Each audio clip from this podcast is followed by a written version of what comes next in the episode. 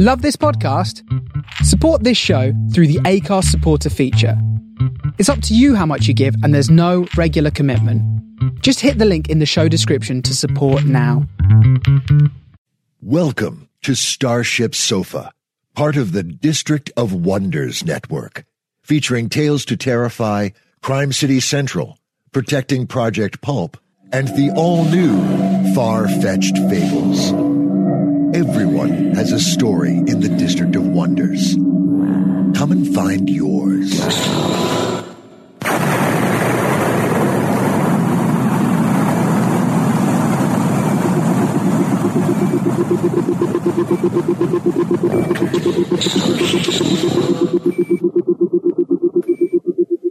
This is the Starship Sofa. Everybody, welcome, hello, and welcome to show 349.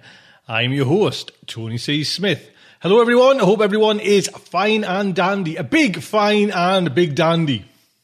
I'm actually recording this on the Wednesday. It's going out Wednesday, the 13th of August, the day before we travel down to Worldcon in London. There you go. I will be down there.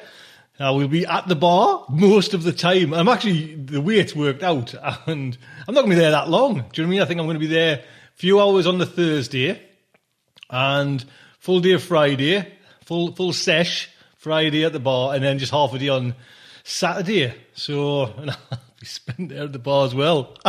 Can you see a common denominator?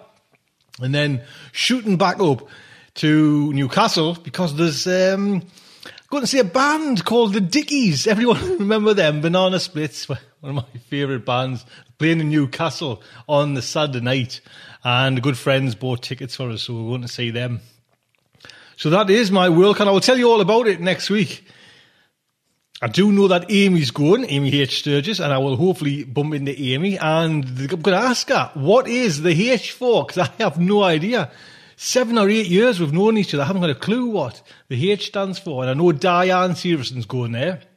And apart from that, that's it. I knew, well, I know Gary Main's going. Gary's a good friend of, of mine in Starship Sofa. And but I'm sure he's going when I leave. He gets there Saturday and I leave. Oh, that's a nightmare that. So yours is a pint. so anyway, I'll tell you all about it. But I'll tell you what's coming in today's show. It is well, it was the beginning of the month at the beginning of the month, but we've got the art for this month by Yohann Schepacz and it's just fantastic. I'll give you a little buy one, Yohann, a little bit later on. But we've also got the third part of Looking Back at Genre History by Amy H. Sturgis. Then the main fiction is Feral Moon by Alex Jablokov. So I hope you will stick around and enjoy the show. So, like I say, it is, or it was the first of the month, but we're kind of sneaking in things, as you know, things have happened and we've been kind of hit hit by a kind of horrible thing that happened. So we're kind of a little bit eh, back on ourselves, but we've still got the art and what great art it is by Yohann Schepacz. Yohann, it's just stunning work. This. I'll give you a little kind of bio on Yohann. Yohann Schepacz is a French concept artist in such sectors as video game, films, traditional print media. A consummate consumer of the unknown and unknowable, his detailed paintings leave the viewer with a longing for the worlds that exist, just tantalizing beyond the confines of your screen. You can view more of his work at yohannschepacz.tumblr.com or you can email him at oxanstudio at gmail.com if you want any requests or commissions. And I'd like to say a big thank you to Yohann for this. Just fantastic work. Yohann is just stunning. Thank you so much. So before we just quick little note there before I kind of get back into aims as um, looking back at genre history, I've got a little bit of news regarding District of Wonders. I'll just put it right at the end because it's a bit kind of uh, a bit you know a little bit down, but I don't, don't be too down about it. But there's a little bit of news about District of Wonders. But anyways, looking back at genre history aims, I am about to get to meet you. Hello, ladies and gentlemen. It's time for another look back into genre history. When last we spoke, I shared part of a current research project with you under the working title Seeking Dumbledore's Mother Harry Potter in the Native American Context. In the first segment in this series, I talked about Holly Anderson's essay Reading Harry Potter with Navajo Eyes, and in particular her insights about the metaphor in reverse of the Harry Potter boarding school experience that she has found very useful in thinking about her family's and her people's experiences with Indian boarding schools. In the second segment of this three part series, I discussed how the wizarding community's position toward werewolves, giants, and goblins in the Harry Potter series invites comparisons with historical and contemporary Native America. Today, as I finish this series, I'd like to point out that J.K. Rowling doesn't force readers to do all of the heavy lifting, making all of these connections between her work and Native America. In fact, the Harry Potter saga includes subtle and not so subtle evidence that Rowling consciously wove Native America into the fabric of her magical world. First, Rowling gives enough information from which we may extrapolate that Native America most certainly is part of her vision. Throughout the Harry Potter novels, Rowling places wizards and witches within world cultures that already have, in our reality, pre-existing traditions of mythology, literature, and or beliefs about magic and she incorporates these traditions into her own history of the magical world. The wizards and witches who are honored on the chocolate frog cards that Harry and Ron share on the Hogwarts Express in Harry Potter and the Philosopher's Stone represent figures from Greek, Anglo-Saxon, Celtic, and Arthurian stories, among others, for example. And the Weasley family's trip to Egypt, described in Harry Potter and the Prisoner of Azkaban, provides nods toward Egyptian mythology.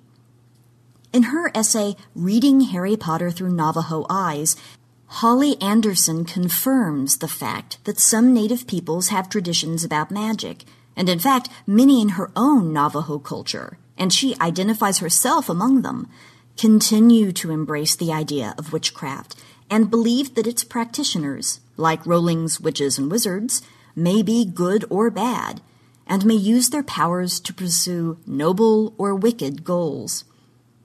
Rowling also builds on historical events related to witchcraft, including infamous witch trials.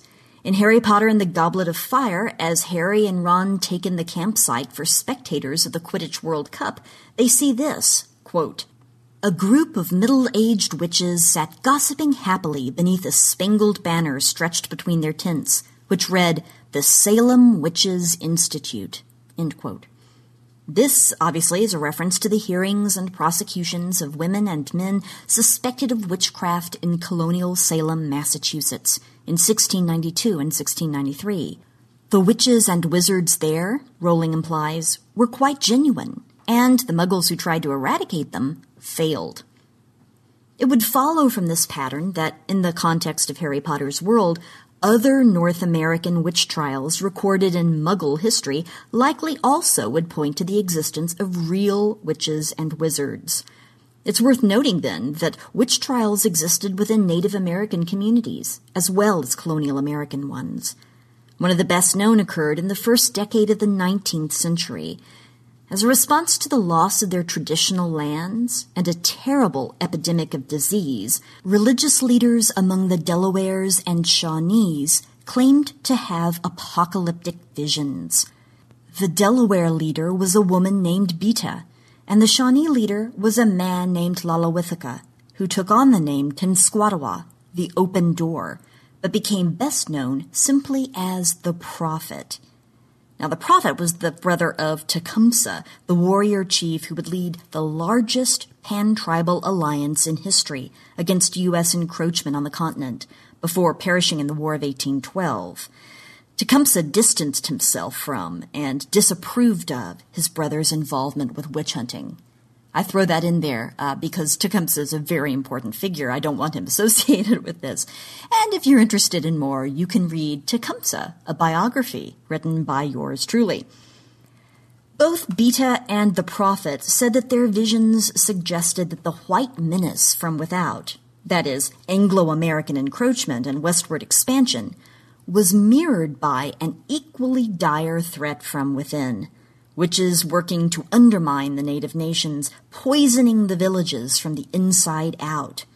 In the end, both Beata and the prophet tried to cleanse their people and lead them back to their traditional ways. Their efforts included witch hunts among the Delawares, Wyandottes, and Senecas. Not unlike the stories of the earlier witch trials in Salem, some alleged witches were tortured for their confessions and others were executed. After a time, though, these witch trials inspired quite a backlash. Some claimed that young would-be leaders were exploiting the investigation of witches as a means of undermining the older entrenched leadership elite, effectively disguising political revolution as spiritual purgings. This is exactly the kind of history that J.K. Rowling has used to add depth, credibility, and richness to Harry's magical world. But readers don't have to rely on extrapolations alone to make the connection. Rowling engages with Native America directly in the final book of the Harry Potter series, Harry Potter and the Deathly Hallows. While reading the Daily Prophet, Harry finds a picture of the Dumbledore family. The British edition of the book from the Bloomsbury Signature series describes Kendra Dumbledore this way quote, The mother, Kendra, had jet black hair pulled into a high bun. Her face had a carved quality about it. Despite the high necked silk gown she wore, Harry thought of Native Americans as he studied her dark eyes, high cheekbones, and straight nose. Now, in the U.S. version of the text from Scholastic, the last line of the description differs slightly, adding that her expression appears formally composed. Quote, Harry thought of photos of Native Americans he'd seen as he studied her dark eyes, high cheekbones, and straight nose, formally composed above a high necked silk gown. If the point had been simply to make Kendra Dumbledore exotic to Harry, that is, visibly non Anglo Saxon, Rowling had a globe's worth of backgrounds on which she could have drawn but instead she pointedly has Harry make the connection with Native America. At the wedding of Fleur Delacour and Bill Weasley, Harry witnesses the following exchange between the Weasleys' Auntie Muriel and Elphias Doge. Dumbledore's mother was a terrifying woman, simply terrifying, muggle-born, though I heard she pretended otherwise. She never pretended anything of the sort. Kendra was a fine woman, whispered Doge miserably, but Auntie Muriel ignored him. Proud and very domineering, the sort of witch who would have been mortified to produce a squib. Ariana was not a squib, wheezed Doge. So, was Kendra Dumbledore terrifying? Was she really a proud and very domineering woman? When Harry uncovers the truth later in Deathly Hallows, readers are convinced otherwise. Like Harry, the reader discovers that Kendra's daughter Ariana, at the age of six, was violently assaulted by a group of muggle boys and became badly unstable after that, unable to control her use of magic. Kendra's husband, Percival Dumbledore, was sent to Azkaban for hexing Ariana's attackers. So, Kendra was left alone to raise Albus, Aberforth, and Ariana and she did so in seclusion at Godric's Hollow, in the effort to provide Ariana from certain institutionalization if her condition was ever discovered. Certainly, the idea that Kendra was proud and aloof plays into the stoic Indian stereotype, much as does the description of her as formally composed. But it appears to be that Kendra Dumbledore was reserved because she was afraid of losing her daughter, this brings to mind Holly Anderson's description of the alienation and disconnection of the contemporary Native American experience. Kendra Dumbledore had no allies, no support, and she did the best she could alone to protect her family in a potentially hostile environment. While it is true that Aberforth claims his brother learned the habit of secrets and lies at their mother's knee, this sounds more like the complaint of a middle child jealous of his gifted elder brother and a little sister who required most of their mother's attention, than a clear minded analysis of the situation. But of course, Kendra had kept secrets, and no doubt she had concealed these with lies. It seems Ariana's life and welfare had depended on this. Kendra apparently made herself an outcast, a misunderstood and mysterious other, because of this. And indeed, Kendra ended up losing her life in her effort to protect her brutalized and unstable daughter. I think readers can imagine, though, that her self possession, that formal composure that Harry notes, and her own prodigious magical abilities, as well as her desire to protect those who are not capable of protecting themselves, are all qualities that are visible in the adult Albus Dumbledore. They are surely the qualities of a heroine, and the qualities that went into the making of a hero. What might have Rowling have hoped for, I wonder, in claiming a Native American background for Kendra?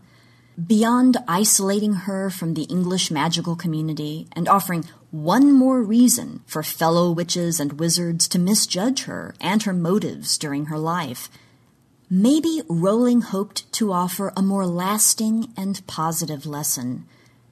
Perhaps Kendra's heritage provides another example of how strength comes from diversity in this case, the greatest wizard of his age might be a product of not only the so called Old World, but also the New World as well. Just think about it. Dumbledore's later life is marked by his respect for others, their cultures, and their homelands. After all, his funeral in Harry Potter and the Half Blood Prince includes respects paid by the centaurs, whose claim to the Forbidden Forest Dumbledore honored, and the merpeople, whose language Dumbledore learned so he could speak with them on their own terms. It is not difficult, I think, to see the legacy of Native America and its history here, to imagine the lasting influence of Kendra Dumbledore. Navajo educator and writer Holly Anderson challenges readers to find personal and lasting meaning in Harry Potter to use the saga to open the doors of communication and the opportunities for learning, teaching, and connecting with the past as well as others today. And I agree with her on this. I think exploring Rowling's saga in a Native American context allows for insights, reconsiderations, and overall bridge building. And I'd like to think that Kendra and her son Albus would approve. Thank you so much for letting me share or inflict some of my current work uh, with or on you. I really appreciate your joining me on this three part journey in reading Harry Potter in a Native American context. That journey has come to an end, and next time we will be considering a new subject when we look back into genre history. I look forward to it.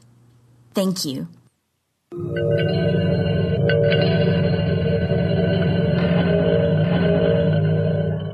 There you go. Amy H. Sturgis. Soon come into contact with Mr. Tony C. Smith. you know what's funny? And I, I have, like say, it's all kind of guesswork. We just kind of email and chat and talk on. But like I say, we've never met, me and Amy. I've met Diane before. Diane came and actually stayed in the house, I'm sure. Did she sleep here? She was here for a day. I can't actually remember. With her husband, by the way. You know what I mean? Just to clear things up there. But with Amy, what's. Um, Because I, like a drink, you know what I mean?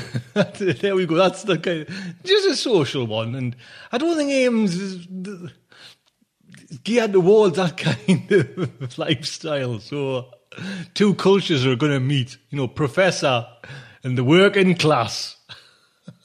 we will see I'll see how it goes. So next up is the main fiction, Feral Moon by Alex Jablokov. Again, I'll give you a little heads up about Alex. Alex is a writer, mostly of science fiction, tending towards a higher space opera, social religious speculation, and ethical romance. Much of the interest, even for those who usually don't read science fiction, he has a small but intense and patient fan base. But those who like Jablokov's work tend to be more interested in other things and uncooperative by personality. So you're unlikely to find them hanging out much together. Jablokov wrote a lot in the early 90s, retreated for a decade to raise a family and make a living, but returned a few years ago with the novel Brain Thief. The story is narrated by my good friend Jonathan Danz. Jonathan exists in a parallel dimension that looks suspiciously like West Virginia. When he's not trundling over rock and root on his velocipede, he labours to hammer stories of unruly words. With his help of his wife and his daughter, he managed to keep track of his car keys. yes, sure. yes, we need, yes. It's right there with you, Jonathan. His priorities and his mind. Oh, you just hit the nail right on the head, honestly. It's in the fridge. Where? It's in the fridge. Can't find it, man. Can't find anything, me. Should you find yourself in the dusty corners of cyberspace, you may glimpse words and coffee, an occasional repository of his thought mud found at jonathandanz.com. Jonathan, you're a star. Thank you so much. Very similar, I think, me and you. So, the Starship Sofa is very proud to present Feral Moon by Alex Jablokov. The corpses fell from the interior of the moon like drops of water from an icicle. The body repatriation team that hung in the open space just outside the blast crater maneuvered back and forth and caught them in a grid of storage modules, one by one. Behind them, the stars moved slowly past. To Kingsman, the module grid looked disturbingly like an ice cube tray. The repat team filled it in strict order, from one end to the other, then sealed and marked each module. One body, brushed against a twisted length of structural beam, and spun slightly as it came down, making the team scramble. If they missed it, the body would float out of the crater and into open space, requiring an embarrassing and expensive recovery effort. Preceptor Tequila Wee muttered in exasperation. Clumsy. Looks like crap. Kingsman thought that was a beamed signal, for him alone, but maybe a member of Wee's staff was noting it down for later discipline they were all hidden somewhere, out of Kingsman's sight, leaving only Kingsman and Wee on the shelf in the crater torn out of the side of Phobos. From the look of the stretch of tile still left on the wall nearby, it had probably once been part of someone's bathroom. The team caught the body and flipped it into its module. These were the bodies of enemy combatants, of course, defenders of Phobos. Their faces were displayed on the black shrink wrap that protected the bodies, these were mostly file photos from their dog chips, sometimes cleaned up and reprocessed versions of the dead faces beneath when no file could be found. Other identifying information appeared on their chests. Kingsman hadn't been issued the proper codes, so they appeared to him as generic scribbles. The lack of code access was just another annoyance for Kingsman to work through. More serious was the three days he had been stranded in orbit, within sight of Phobos, but without access. The official story had been safety concerns. Kingsman had a specific sort of power. Strictly speaking, he could only exercise it once. After that, he would be a hollow shell without power to further influence events. He would need to use the weight of his single authority to gain cooperation in other areas. It was going to be a delicate game. Technically, you outrank me, Wee said. I suppose all ranks are merely technical, Preceptor. Kingsman had expected his encounter with Wee to start with a fight. He supposed he should be glad it was over something so petty. I have the same rank as you, with three years seniority, but I'm not here to. That's ridiculous. What, they count time in prison as seniority? You lost all right to anything like that when you were convicted and sentenced. I don't want to argue about legal details. That's not my area of expertise. Yours either, I suspect. My seniority might come into play if we're fighting for spots on a ceremonial dais. Otherwise, it's pretty much meaningless. I have no rights of command here. I do have the right to demand treatment appropriate to my rank and role, which does not include being left in the hull of a transport vessel for three days after my mission has already started. Oh, Wee said. My apologies. We were preparing for a major push. Working every minute, preparing. You know how that is, don't you, Tony? Combat, Everything else takes second place. Everything else is pretty much irrelevant. The body modules were sealed and marked for chain of custody. Eventually, they would be returned to their families. Some diplomatic relations were still maintained with forces deeper within Phobos, though the political structure had fragmented, and it was sometimes unclear as to the authority of the counterparties. This crater had been blown out of the side of Phobos during the surprise attack by the Alliance ship.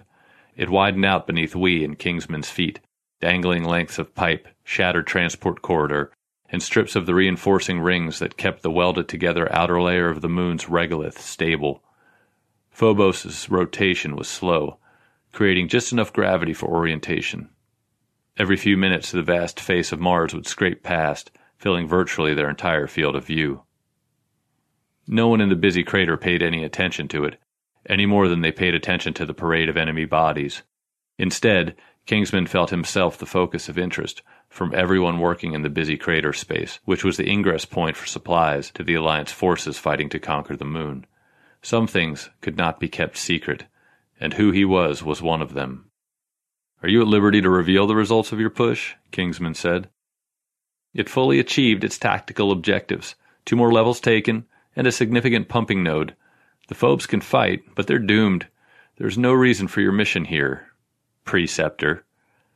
Kingsman had expected a desperate effort preceding his arrival. If a rapid success could be achieved, Kingsman's mission might become irrelevant. Wee was showing off its fruits now. A parade of enemy dead. Alliance corpses could be moved more discreetly, with dark ceremonial. Three dead, five wounded, too seriously enough to be rotated out. They hadn't been able to hide that from him. A reasonable cost, if you had a good basis for your mission. Unsupported hope was not a good basis for anything, least of all military operations. Kingsman was more relevant than ever. Anthony Kingsman was a tall man with big joints pushing out against his skin, and he knew that his spacesuit emphasized his boiled and mounted appearance. He wore his graying hair long, pulled back from his high forehead and tied back in a queue. Both the receding hairline and the gray hair were signs of his time in the prison asteroid, where aesthetic treatments weren't part of the routine. Tequila Wee was shorter and stockier, with dark skin and black hair he brushed straight up. He'd even made that hair an element of how his suit displayed him. He had a practiced way of staying absolutely still, as if he was the center around which all else revolved. He was the commander of a 5,000 troop invading force, a challenging role at this point in a long war, and one that he had to play without a break. He did his best. Kingsman knew Wee of old from before his own disgrace, even from before the Rim War had become the disaster it now was. Wee was both brave and smart, more importantly, he was increasingly listened to in higher political circles, so he maneuvered himself into command of the Phobos expedition. Victory there would secure his reputation. But some operations required more than bravery and intelligence. They needed a level of understanding beyond rationality. They needed a kind of twisted genius. They needed what looked a lot like luck. Instead of an easy victory, Phobos had turned out to be a desperate vortex that sucked down soldiers, resources, and reputations. Surely Wee had to see that Kingsman was the only way he could salvage his. I'll need access to all of your tactical records, Kingsman said. All pre op intel as well. Wee snorted. You can't possibly live long enough to get through all that. I'll skim. That's more than I can give you, Wee said, at least for an operation that's still forging toward victory. But I have something better. I've assigned a unit commander to put you in touch with what's going on, right at the face. Full access, Tony, just like you like. I think you'll understand things a bit better when you've actually seen it. It'll do you good to get back in combat, though you probably got more than your share of action in the prison hulk. I hear the place wasn't well managed for a while. Kingsman had seen more than he would ever want to share with anyone, least of all Wee. I would cancel this operation right now. You know that. Wee was silent for a long moment. You could, but would it stick? Not with the troops, I can tell you that, and not with your controllers either. They need you to at least give the appearance of looking things over. All you get from a snap recommendation is chaos, lessened effectiveness, defeat. Is that really how you want to play it? The hell of it was, Wee was right. An order to pull out that could be argued with was worse than no order at all. In addition, Wee knew Kingsman of old, too. He knew Kingsman would compel himself to understand everything he could before making a decision. He knew he had a handle on Kingsman's pride. It was hard to bluff when you hadn't been dealt any cards yet. She's my best commander, Tony, Wee said. You'll be in good hands. A figure detached itself from some overhead strutwork and dropped slowly down. For a moment it looked to Kingsman like she would miss, but he had misgauged the Coriolis curve. While the path was straight with reference to the stars, the rotation of the moon made it seem curved relative to where they stood. The officer landed on the ledge next to Kingsman. He saw dark eyes, cheeks with decorative metal implants. Preceptor Anthony Kingsman, Wee said with forced heartiness. Subcommander Layla Ferhat. S.C. Ferhat will serve as your guide to the Phobos expedition. The last of the phobe bodies floated past and was packaged up. Kingsman noted that Ferhat kept her eyes averted. She hated this corpse parade. That would have been a possible way to bond with her if it hadn't been for the fact that she clearly hated Kingsman even more. Ferhat didn't talk to him. Instead, she shot him a set of instructional and safety icons. Click into the air supply on this reaction sled. Make sure the partial pressure of oxygen is between these two bars. At least two of these five points must be secure for you to be considered attached to the sled. Keep your hands to yourself. Kingsman did as he was instructed, the sled dropped out of the crater and into open space. Kingsman felt the pressure as Ferhat activated the drive and they moved away from the spinning potato of Phobos. The space around was crowded with Alliance vessels, dwelling units, and other gear. A spacecraft vectoring in from a long transfer orbit flared a reaction rocket and readied itself for docking. None of this was visible to the naked eye, but of course no one used a naked eye in space, any more than anyone had a transparent faceplate. Everything that Kingsman saw was intensively processed and information enhanced to interact optimally with his clunky evolved perception modules. The approaching spacecraft was clear in his vision, with its fuel pods gleaming in the light of the distant sun, its list of combat metals streaming out behind it. Its reaction drive hissed as it slowed. Every bump in the surface of Phobos was clear. The moon's surface had once been a loose layer of regolith which over the centuries had been welded into a thick radiation shield bound with stabilizer hoops and then honeycombed with support tunnels. Stickney, the disproportionately large crater that had always been its biggest visual feature, was still there, like a beauty mark. The Alliance assault crater was some distance closer to the hub. The Phobes had expected any assault to come at the hub, since the surface was too thick for quick penetration, and so they had armored and reinforced it but the supposed tourist vessel had injected itself into the moon's side and detonated. Its shielded contents had ripped deep into the regolith, including its encapsulated Alliance troops who had hatched and dug further in until they came up through the floors of the lowest inhabited corridors and started their assault. Even with processing, Mars looked like a plate of corroded metal, broken and crudely rewelded. Phobos had an absurdly low orbit, and moved faster than Mars rotated, so that they seemed to scud above the planet's rusted surface, pursuing something that would never be caught. Kingsman gloried in the information access. He now had full clearance, the same as Wee and his staff. He would have to watch carefully to make sure that he wasn't subtly cut off from something crucial, but for now, it was like being let out of a box. Ferhat's goal out here became clear a battered vessel that was mostly heavy thrusters pointed in various directions. It was some kind of salvage tug. She maneuvered neatly and linked up to it. They really should get this reactivated and operating, Ferhat said. If we're here much longer, neglecting cleanup is going to come around and bite us on the ass. She was challenging him. His job was to make sure they weren't there much longer, no matter what. His mission was supposedly confidential. Obviously, there was no way to keep a secret like that for long.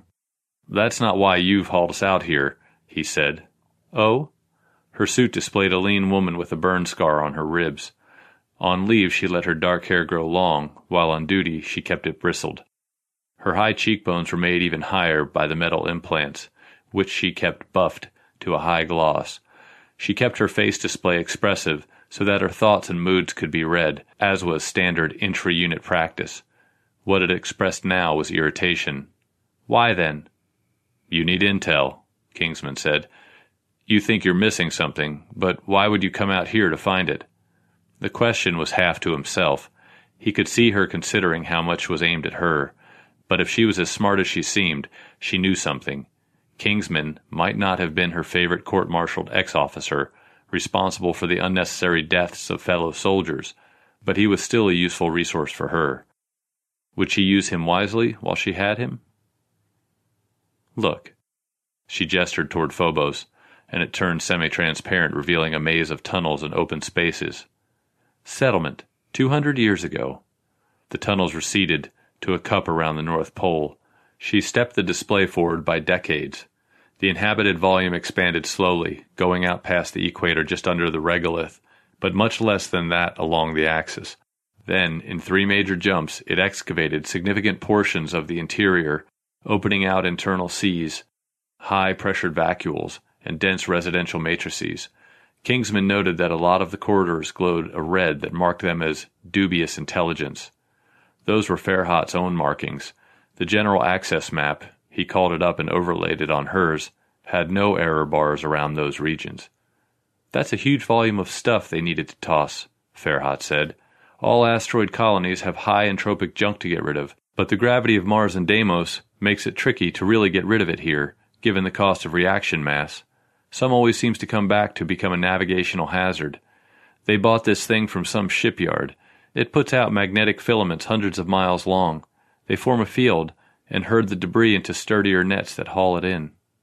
But most of that debris must be non magnetic, Kingsman said. That's why they hacked up this add on. Farhat pointed and red dots appeared on two massive cylinders. Seemed to work well enough. Those axial cylinders fire microscopic iron flechettes. No shortage of iron, after all. Radar detects all the debris. Anything that doesn't respond to the magnetic mesh gets a flechette shot. If it vaporizes, problem solved. If not, now you've got a magnetic hook, and the mesh can catch it and drag it in. Are you considering recycling those flechette guns for anti personnel purposes? You try hauling one of those barrels through the corridors. Might be a hell of a surprise for someone if you manage to do it. No, just let me take a look here and I'll get you down to the face. Clip in over here. She was suddenly brisk. Kingsman figured she'd felt he'd tricked her into treating him like a regular human being. That was inevitable, though tiresome. The tug clutched two debris filled meshes like a cartoon miser with money bags. It must have just come back from a salvage expedition when the Alliance assault hit. Farhat loosened one and started going through the chunks of rock it held, scanning each one quickly with several beam generators and sensors she pulled off the sled. Kingsman allowed himself a few minutes of just letting the stars wash around him. It had been a long time since he'd been able to focus on something farther than 10 or 15 feet away from him. Prison asteroids weren't much for long vistas. But now it was time to be useful. She wasn't sharing the data overlay she was using, mildly rude, though not a clear insult. What she was doing was really a job for half a dozen people with automated equipment. The debris ranged in size from tiny pebbles to head sized chunks. Some was hundreds of years en route. Others might have been excavated the day before the Alliance arrived, and there were several tons of it. Here and there, amid the rough chondrites and phyllosilicates, bits of inlay glimmered, and a trace of carving caught his eye like a doomed hand reaching from quicksand. He grabbed it. It was part of a human face, the cheekbone and the eye, with just a swirl of hair. Please, she said, don't make this take longer. I'm away from my command too long as it is. Look at this. You think it's from one of the transverse connecting corridors? Down in the clone district, maybe? I really can't rely on details like that. Still, she took the bit of carving from him and examined it with her scanner. Isotopes match. Could be clone, or nearby. They must really have torn that area apart if they destroyed those reliefs to make defensive lines. They sacrificed a lot. Those reliefs were beautiful, at least I've heard they were. She spoke to him reluctantly. Clone is just beyond our face. It looks like it will be a problem when we get to it. Plus, it's kind of an independent collective now, not even part of the same government as other parts of Phobos. Things are different out there. She finally shared her overlay. The debris she had checked over already glimmered with information, each piece had a distinct isotopic signature that marked it as coming from a specific location within Phobos. If he called up a 3D image of the moon, he could see where they originated. She had particularly focused on those that came from the volumes marked in red on her own map. How long do you think they were preparing for our attack? he said. She shrugged, her suit's body language amplification making it an elaborate gesture. All I know is we're pressing into a volume that doesn't match our intel, facing political organizations with their own agendas and taking casualties doing it. I'm no longer sure that our objective is even valid. Wee had given him her tactical objective, a water node that supplied a good chunk of that volume of Phobos. Capturing it would change the balance of combat. But if she was looking for evidence to disconfirm her assumptions, she was a rare commander indeed. Could you use help going through this stuff? Kingsman said. He could see her struggle with an automatic refusal. Then, yes, it, it would make things go faster, and I think the precept thinks I already have you upstairs with my unit. I just took advantage of the opportunity to come out here. It took another hour, even with his assistance. There were a couple pieces of debris that weren't excavated rock, a ring from a pressurized air pipe that must have blown off a malfunctioning airlock, and a length of shredded safety line marking a rescue attempt that failed at least two centuries before. But amid everything else were pieces newly sliced out of the moon. Given the unlikeliness of any given piece ending up here, they could extrapolate and see that vast volumes must have been reorganized within Phobos. You have thoughts about this, she said. You know more than you're telling me. I don't have a tactical job, he said. I just have. If you have information or understanding, I need it, no matter what it is. If the dispositions were a disaster, he should leave them the way they were and order a pullout. He was supposed to judge the situation and make an up or down decision. It wasn't his job to fix anything. It's possible your mission is the victim of a fairly extensive deception operation, Kingsman said. The main water line may no longer be any such thing. They've been defending it fiercely, she said. Well, now, they would, wouldn't they? That last assault was meaningless, she said mostly to herself. Shorsky and Pandit died. We kill them all the time, Kingsman said. Well, she said as if realizing she had been getting too friendly with him, you would know, wouldn't you? The occupied interior of Phobos was a tangled mass of corridors. You couldn't see anywhere more than a few hundred meters away. Here, gigantic doorways swelled out into the path of traffic. There, pits opened beneath your feet to reveal family compounds with children chasing each other. Farhat pushed Kingsman from one security zone to another. They passed a team of phobes restoring a string of overhead lights, while groups of their relatives sat on stacks of household possessions and waited for their corridor to be habitable again. Phobes shared no particular physical look, except for the jointless way they moved through their spaces, and long hair and loose clothing both sexes favored. No one looked at Farhat and Kingsman. Walls were cracked by small arms fire. An Alliance casualty memorial glowed at a wider area, where a fountain trickled water. Farhat gave the three dead, marked there, a discreet salute. The memorial was virtual, coded to their suits, and was tactically invisible to the natives though it was clear from the savage graffiti tattooed on the wall behind it that the Phobes knew it was there. Past the memorial was another Alliance checkpoint, where a cold eyed soldier examined Kingsman's record, exactly as if he had not passed through three such checkpoints already. Behind the checkpoint was an encampment of occupation troops, installed in a couple of large apartments with open verandas on the corridor. They had their own power, and kept their spaces much more brightly lit than Phobes generally would. Every captured level of Phobos required a detachment of troops to keep it pacified. Discipline looked good so far, but they had already been here longer than expected. The soldier had been looking at Kingsman's records, not at him. My cousin died at Kalatra. Kingsman waited for the soldier to say something else, but the bare fact was apparently enough.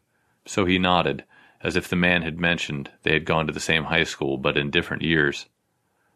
Not relevant, soldier, Farhat suddenly crowded up. Sorry, ma'am, not relevant. We have a job to do here. I do, you do, he does. You're good to go. The soldier stepped back, trying to get out of the range of her rage. What was your cousin's name? Kingsman said. You wouldn't have known her. Kingsman waited. Murnau, Cassie Murnau. Seventeenth Engineers. She was power running cabling up Big Cliff when it came apart. That's what we were told, sir. They stared at each other for a moment, then Kingsman moved past. Farhat followed him onto the elevator to the next level. Surely you don't know everyone who died, she said. In the first months of my imprisonment, my only reading was the personnel records of the casualties at Kalatra. They gave it to me as an additional punishment, not knowing that I would have requested it anyway. I couldn't go meet their families, so that was the best I could do. So, yes, I do know everyone who died or was wounded. She thought for a moment. Wait. Yes? If she died during the Big Cliff operation, she died in combat. Almost all of them died in combat. You know what I mean, during the assault before the junta's surrender. Straight combat. Part of the victory. Not during the repacification. Well, I guess he didn't see the difference. Most people don't. You should have explained it to him. Most people don't like to have me explain things like that to them. It's really not worth it, Sub Commander. The area above actually had a view, opening out to a high wall. Phobe slid up and down it on cables, passing through big stone doorways that led to yet more corridors. This area was well cleaned up. Plants grew up and down the big wall. People were gathered at tables eating.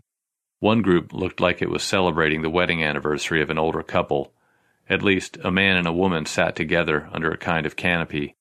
If the Phobes had a family resemblance, it came from the fact that they appeared in Kingsman's display just as their physical selves, without the extra information all Alliance troops provided.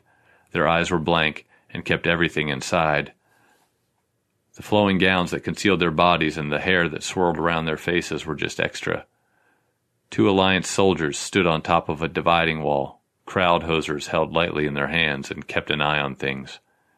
Kingsman couldn't help but see things tactically, and from that point of view, this place was nothing but a trap.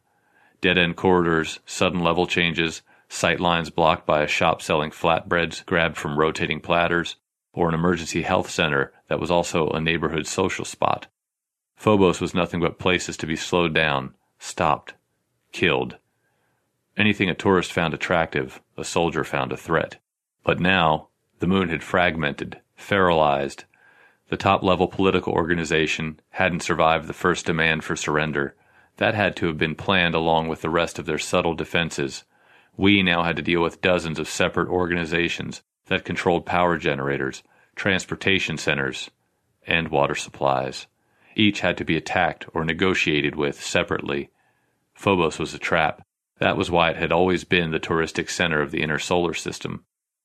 Another two checkpoints in Farhat and Kingsman finally came to the lower concourse, one of the biggest open areas in the moon. The high ceiling hid in mist and light. The open surface was folded up into rocky hills and stable sand dunes, each one placed to conceal how the concourse curved. Small shops and restaurants nestled in odd nooks. Most of the owners had just had time to seal up and remove most of their equipment when the Alliance assault broke through. Rubble covered the mosaic dining floors. Multicolored glass bottles lay on the rocks, unbreakable and gleaming. What had once been decorative pools cracked and drained through into lower levels, leaving dry sockets. The lower concourse had been known for its beauty. People had traveled from all over the solar system to see it.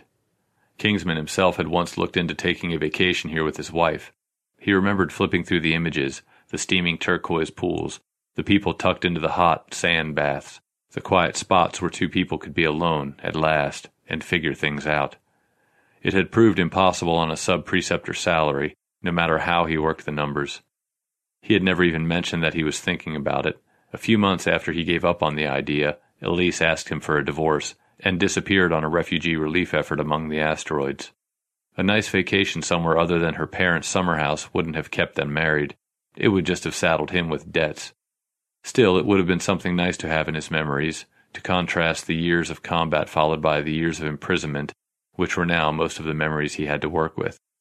Even in ruins, the concourse was a comfortable space for surface dwellers, and most of the Alliance troops were from Earth. They'd set up their privacy units, waste recyclers, and mess facilities among the ridges and dunes. No one paid obvious attention as Farhat led him into the encampment. That showed discipline. Farhat was good, Wee had made the wrong choice putting his smartest subordinate in charge of Kingsman. Elise had understood him, even as she didn't want to be married to him. She told him that the best weapon against him was stupidity. If Wee had had the sense to see that, he would have put Kingsman into the hands of a bland dullard who did things by the numbers. Kingsman would have been dragged around like a piece of luggage, unable to achieve anything. Instead, with Farhat, Wee had put a potential tool into Kingsman's hands, he just had to figure out how to use it. Don't expect sentiment from an inhabitant of Phobos. To them, practicality is all.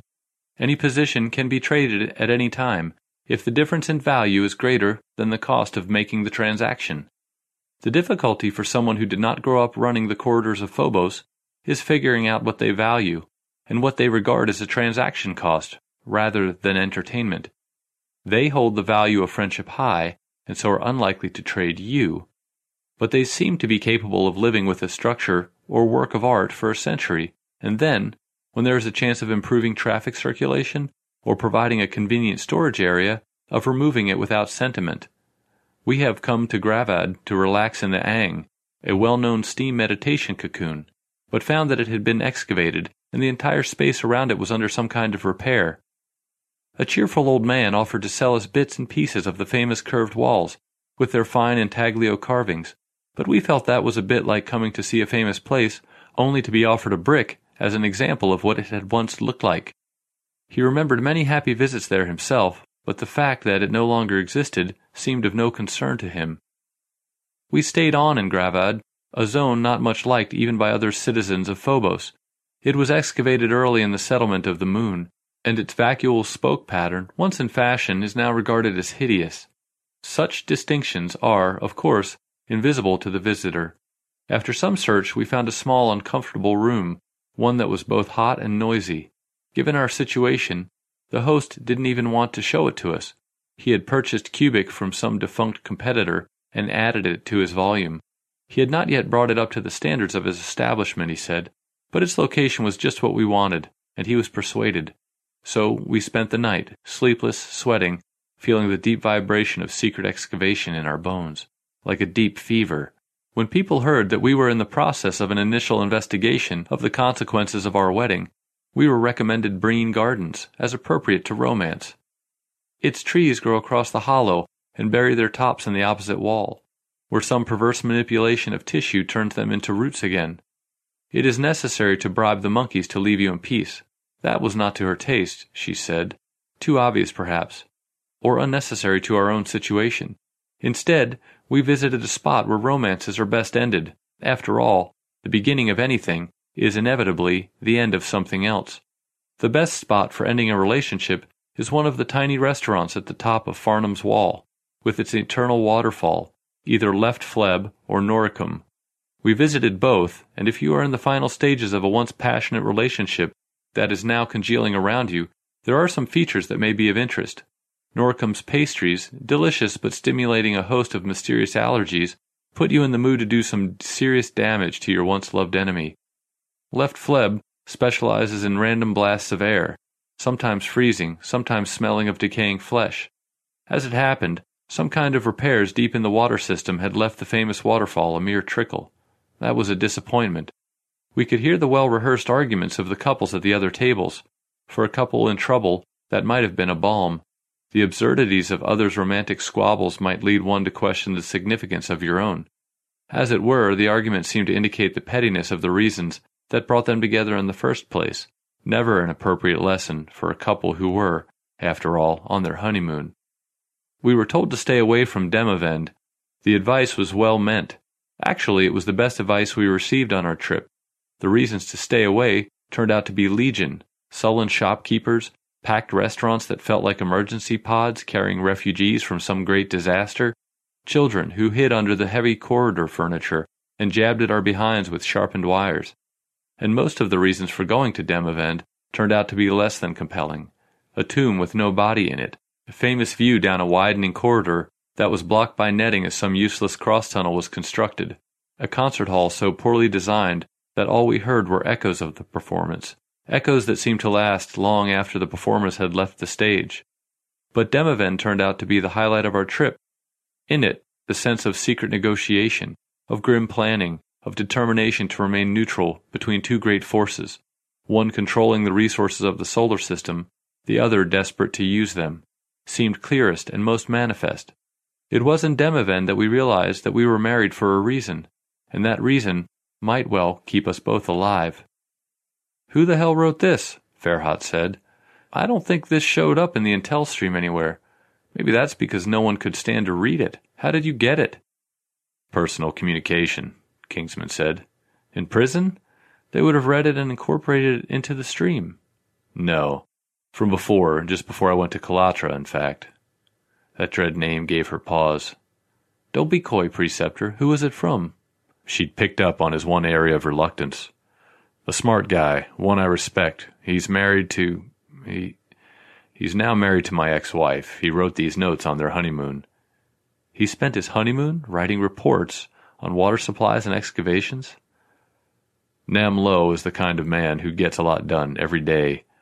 All I can say is, if that's the guy who beat your ass in the husband sweepstakes, you must have been a real prize.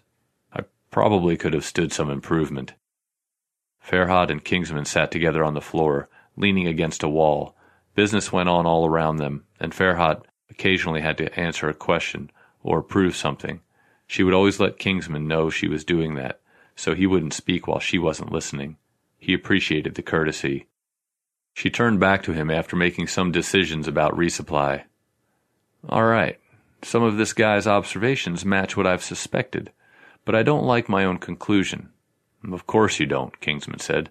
No one likes giving up a good working hypothesis. But deceptions do happen, and if I'm right, this is a particularly good one. But this is just another hypothesis. I could be wrong. Do you think that covers you? What? Saying I could be wrong. No one ever liked his method. When it worked, it seemed as if he had succeeded by accident, and when it didn't, they blamed Kingsman for the failure. Let me put it this way, he said. I could be wrong, but I'm probably not. She examined the exploded diagram of her team's tactical target, even though she had taken it apart a dozen different ways already. What if you're right? What if we're aiming at a false target? Will you immediately cancel the Phobos expedition? I can't swear that I won't, Kingsman said after thinking it over. Will that affect whether you order the recon? Don't push it. After looking it over one more time, she closed the image. They were left alone with each other. I don't really have a choice. I can't risk chasing an illusion and losing anyone else. I'll give you two guys to check it out Landor and Teuton. Good guys, maybe not quite nailed down around the edges. Kingsman checked their records as they flickered past his vision. Exactly as she said brave men, fast, who exploited ambiguity in orders when it suited them. And you picked them because. Because they'll listen to the main thing I have to say to them and act on it.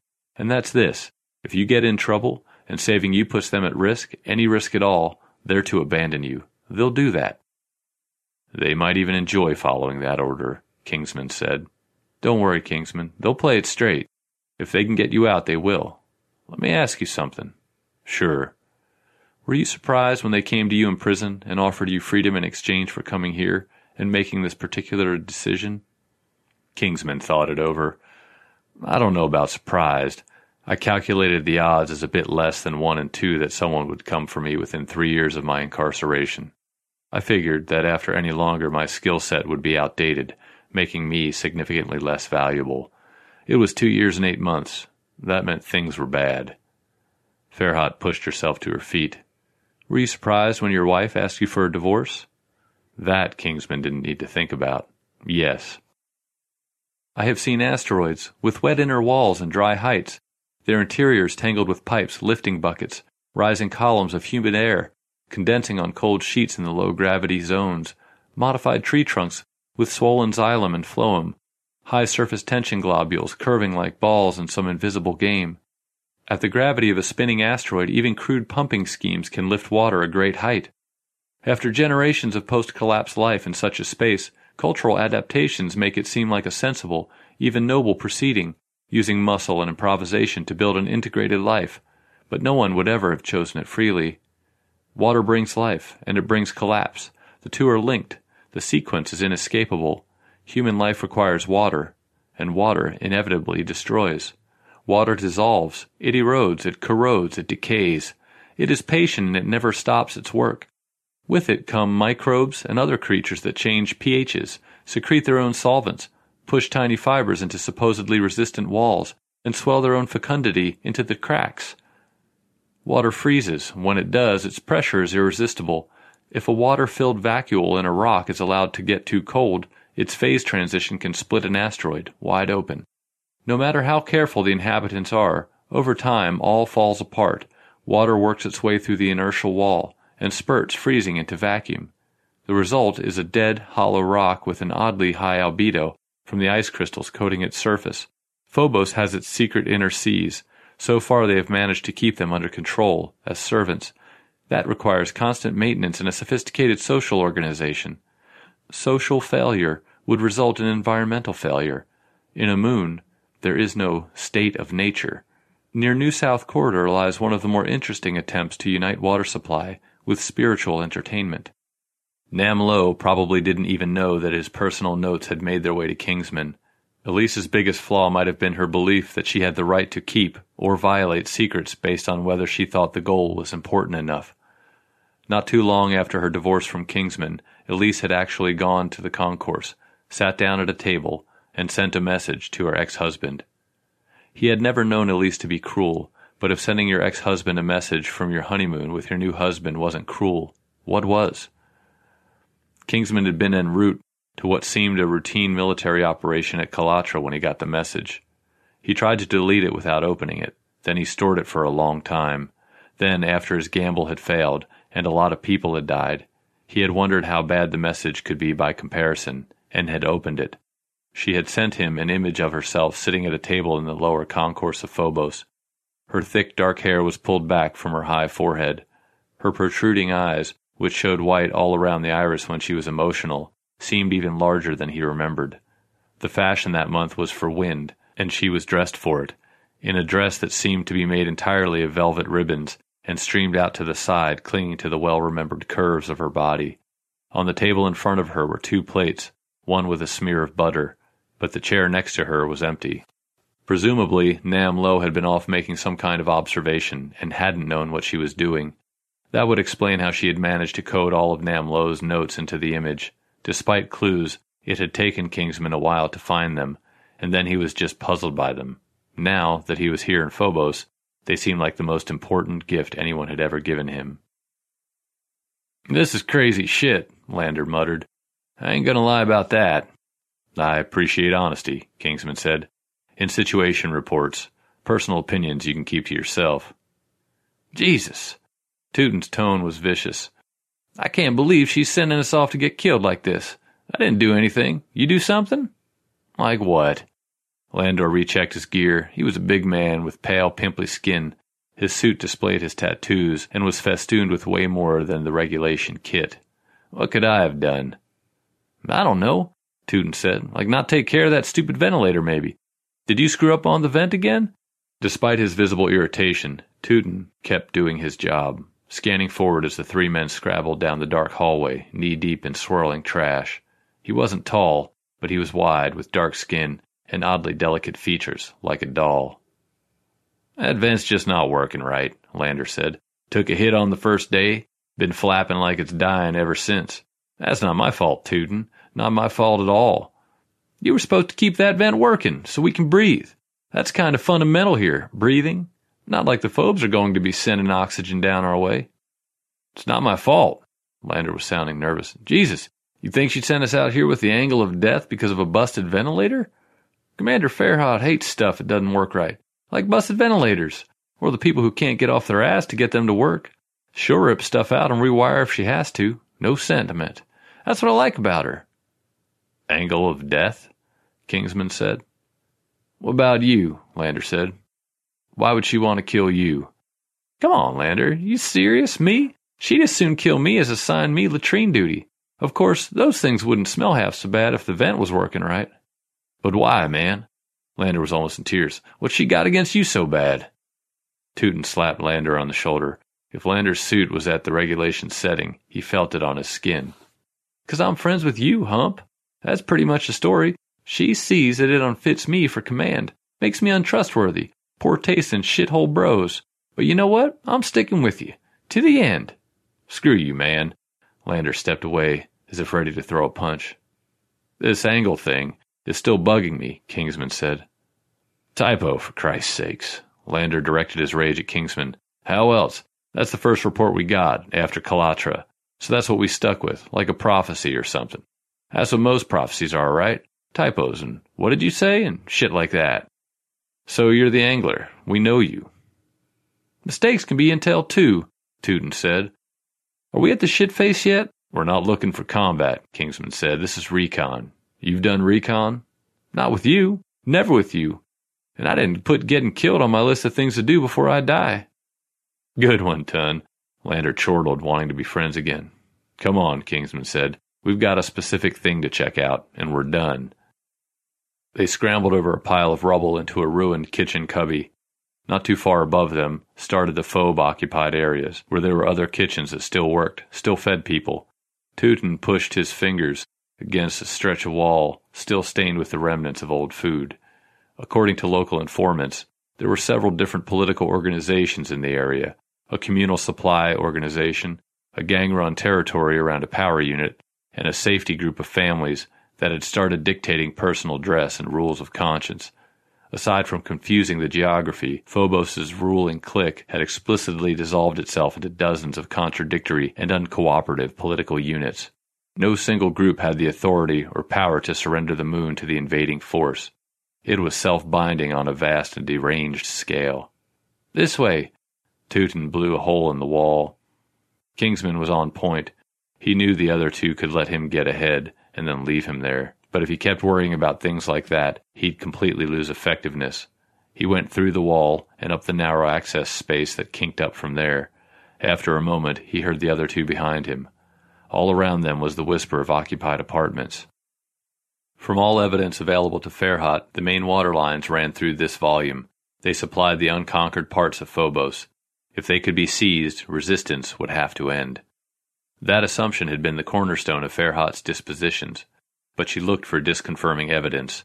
Kingsman could see that that was her particular gift, a rare one. That she could test and accept his evidence despite not liking or trusting him was even rarer.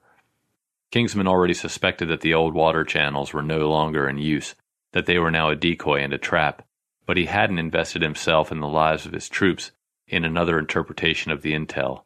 It was easier for him. The three men came to the separation point.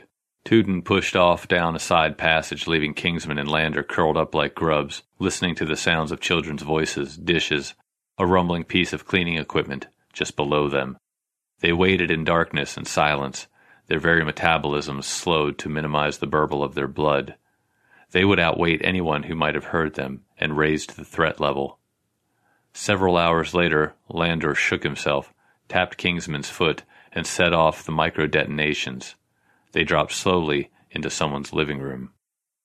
Lie down, lie down, Lander was yelling before his feet even reached the floor. Hands overhead! Down, down, down!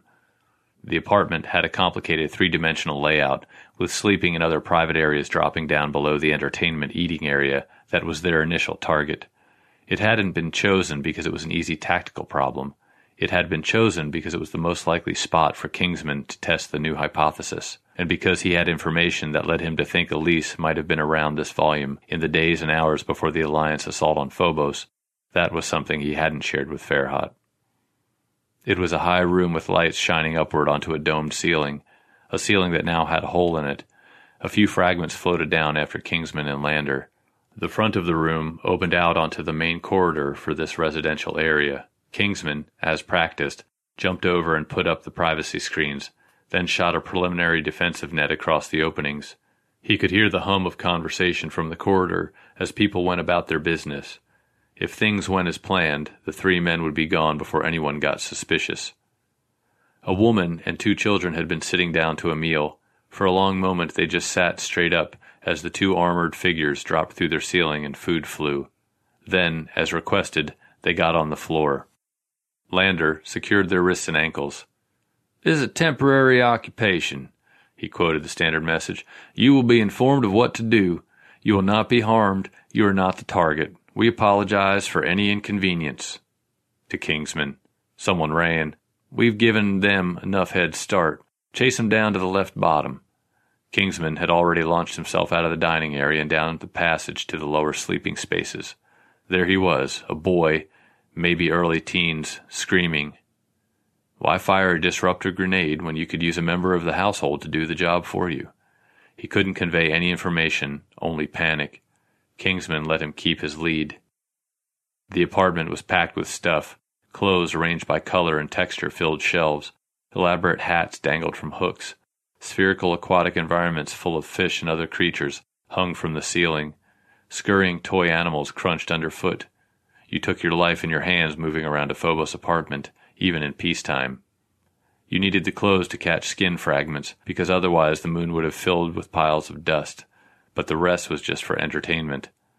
Turning a corner, Kingsman ran into a woman, her black hair wild, wearing only a pale blue sleep suit. Please stop, Kingsman said. Stop or be processed. Instead, she kicked over a case of decorative plates which spun slowly into Kingsman's path.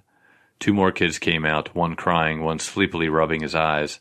Not in the records, some kind of sleepover or other annoying social event. There was a lower exit here, one leading to waste disposal and other support functions. If she got out here, she could raise the alarm, and the local militia would be on them. She half ran, half swam, staying ahead of Kingsman. As she reached the utility room, Tootin punched through the wall, showering her with fragments. Please lie down, he said. A long moment, and she did so. Why is this one part out in the open like this? Tootin pushed his face up to the braided stream of water that went from one wall to the other in the small room. Kingsman stopped himself from pointing out that, at the velocity it was moving, the water could rip Tootin's nose off. Either Tootin knew that, or it wouldn't make any difference what Kingsman said.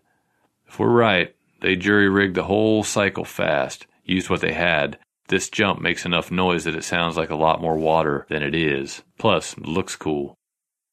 Human physiology required water, lots of it. Every cell needed it. It brought nutrients into the body and took waste out. And regardless of technical advances, it was just as massive and bulky as it had been when the Sumerians started digging canals. Every society in the solar system spent a lot of time and energy managing it. Supply failures led to a quick and unpleasant death. Extra clothes hung on the room's walls. The Phobes seemed to take this pretty casually, but that was part of the plan. There was absolutely no sign from outside that this was here. I saw something downstairs. Tootin pulled his nose safely away from the water. There's a big ass bladder down there. Heavy bag, bigger than this room. It could support this family for months. Those bags were a specialty of Elise's, Kingsman thought. She'd saved a lot of lives with them in asteroid relief efforts. Or maybe they were just water bags like any emergency service would have on hand. He had to be careful how many hypotheses he was juggling at any one time. He could float away from reality and never get back. Kingsman pulled out a syringe and put the needle almost parallel to the water.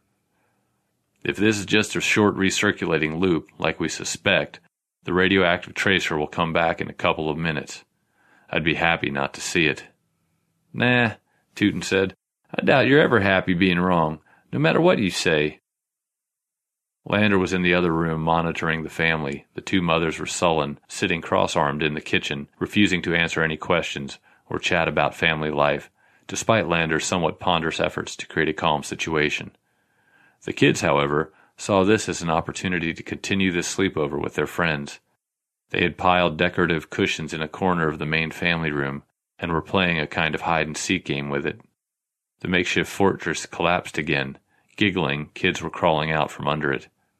At that moment, the black haired woman Tootin had captured in the lower hall brightened up. Where did you say you were from? Pleased at any attention, Lander turned to her. A little town in the Great Plains called. Count the kids! Tootin bellowed. How many kids in there? Lander's head snapped and his eyes wiggled back and forth. The kids chose this moment to run madly around, pretending to play hide and seek. One. Hey, there's one missing, man. That skinny kid. Where? He's suffocating. Other woman said, Help him. It wasn't remotely persuasive. Watch their asses. You guys stop moving. Now. Tootin toed through the cushions, weapon at the ready, while the kids stood in a row and watched wide eyed. Where does this go? He'd found a small opening in the base of the wall, barely large enough even for the child who had gone missing. He's going to die in there. The woman wasn't giving up. No air. Get him out, please, mister! It had gotten silent outside the apartment. Tootin knelt and looked into the hole, which looked like a passage for a pet. This leads into the corridor. He's raised the alarm by this point. So let's get the hell out of here. Lander glanced up at the ceiling hole, which dangled dust covered fibers. Easy way to get caught, Hump, Tootin said. These guys are fast. No kidding, the black haired woman said. You better surrender right now. I'll put in a good word for you. Thanks, Lander said. We all appreciate it. You better appreciate it. It's that or death. Tootin glanced at Kingsman. How much longer do you need to know you're wrong? Oh, man. Lander couldn't believe what he was hearing. We gotta move. Just a few seconds more, Kingsman said, looking at the water and the radiation sensor he had placed next to it. How long would the longest possible closed loop be? Or what if he was actually wrong, and he'd never see the tracer? Let us go! The black haired woman was getting agitated. Otherwise, it's bad news for all of us. Bad news is something I'm always willing to share, honey. Tootin's eyes flicked back and forth as he scanned up through the ceiling. Yep, sly, quiet, but they're there. He started to bring up his weapon. Kingsman pushed it down. Will you do anything but make a lot of noise and let them know we're on to them? They'll move on us soon, and that'll be it. They could try to keep these people as hostages and negotiate a way out, but protracted hostage situations seldom turned out well in combat theaters. The opposition didn't value the hostages as much as you thought they should. Decisions tended to turn brutally pragmatic. People could feel sorry about it later. But what other options did they have? The route they had taken in was now cut off. There was only the front of the unit on the main hallway or the smaller bottom exit in the utility corridor. The front here was now covered by a mob of angered phobes. Presumably they'd covered the bottom exit too, but Kingsman remembered that one had some interesting space constraints that made it hard to surveil thoroughly.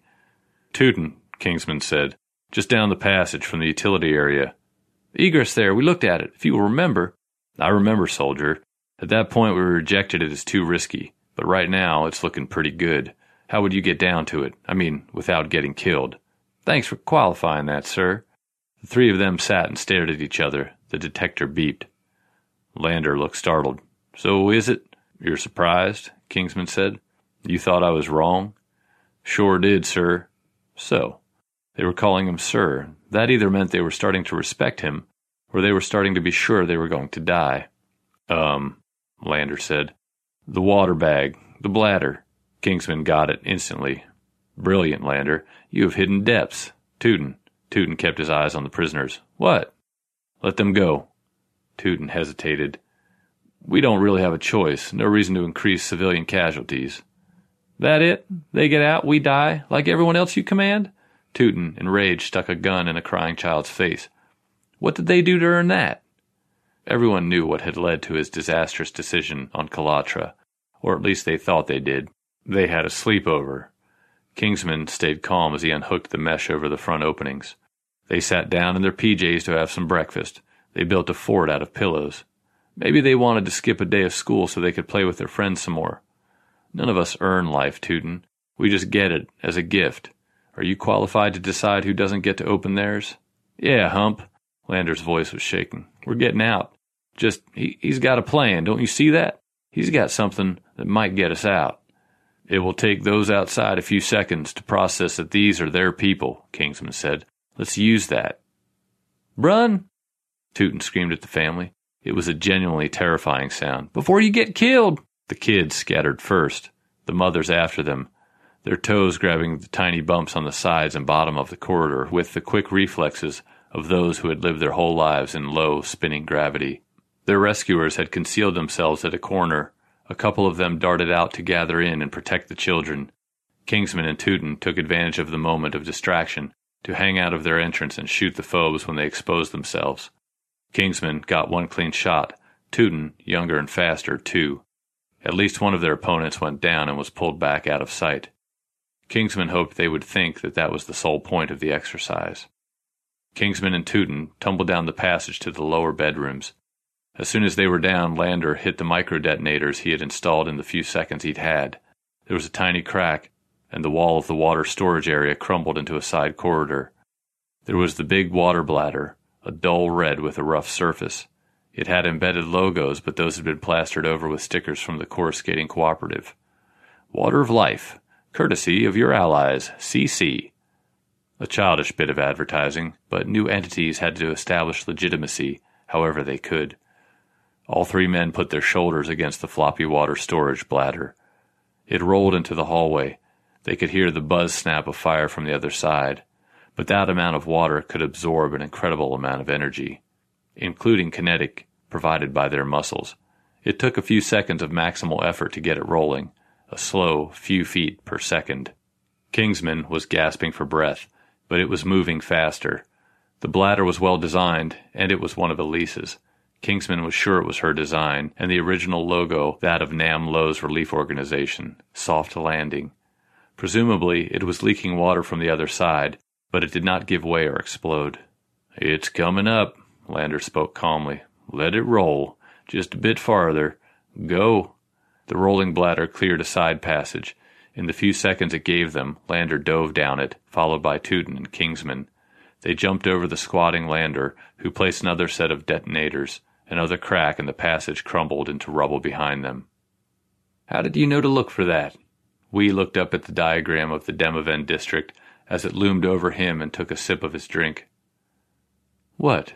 Farhat said. You mean this cross passage? A line appeared in response to her finger gesture, showing where she had taken the unmapped corridors into account. Yes. The location of that hit our intel stream. When, Servon? The young officer flicked a pale lashed eyelid to bring up the data. Eight hours ago, sir. Rumors before, from local informants. Marked unreliable. But a detonation there gave us a nice solid echo. Have you been basing your assault plan on unreliable local rumors? Wee's tone sounded joking. He wasn't joking. No, sir. I had supporting testimony, pre assault, a tourist report. Tourist report. I have to admit, I was never at my most reliable while on vacation. Wee's staff laughed sycophantically. They sat in a rough crescent around the outer rim of the restaurant terrace, with a nice view of the rolling landscape of the concourse. Farhat's troops, obliged to attend this face to face, had occupied what had once been the kitchen and support area, and had even meshed some of the rubble into a rough wall, as if expecting an assault from the analysts and administrators up from headquarters. This particular tourist's reports have been extremely reliable, Farhat said. In fact, they are what helped us scope out the extent of the phobe deception operation around the water supply. Well, great. Wee put his drink down so roughly that it spilled. The gesture he made to keep a subordinate from jumping to wipe it up was almost a fist. Shall I proceed? Farhat said. I don't know. Should she, Tony? Kingsman had tried to sit unobtrusively, but there was no group with which he fit, and he found himself perched alone between the two forces his long legs jammed beneath a table that threatened to tip every time he tried to decrease the stress on his knees. Trying to be unobtrusive was stupid. This ghost wasn't just an uninvited guest at the feast, he was the caterer. Everyone knew who Kingsman was, though the fact was supposedly close held by senior command. Everyone knew why he was there. Everyone knew his authority. Everyone wondered why he wasn't exercising it.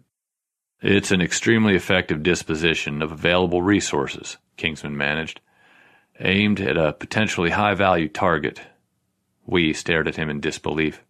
It's a bit late in your life to try to develop a skill for content free phrasing, Tony. Save it for those of us who have a natural talent for it.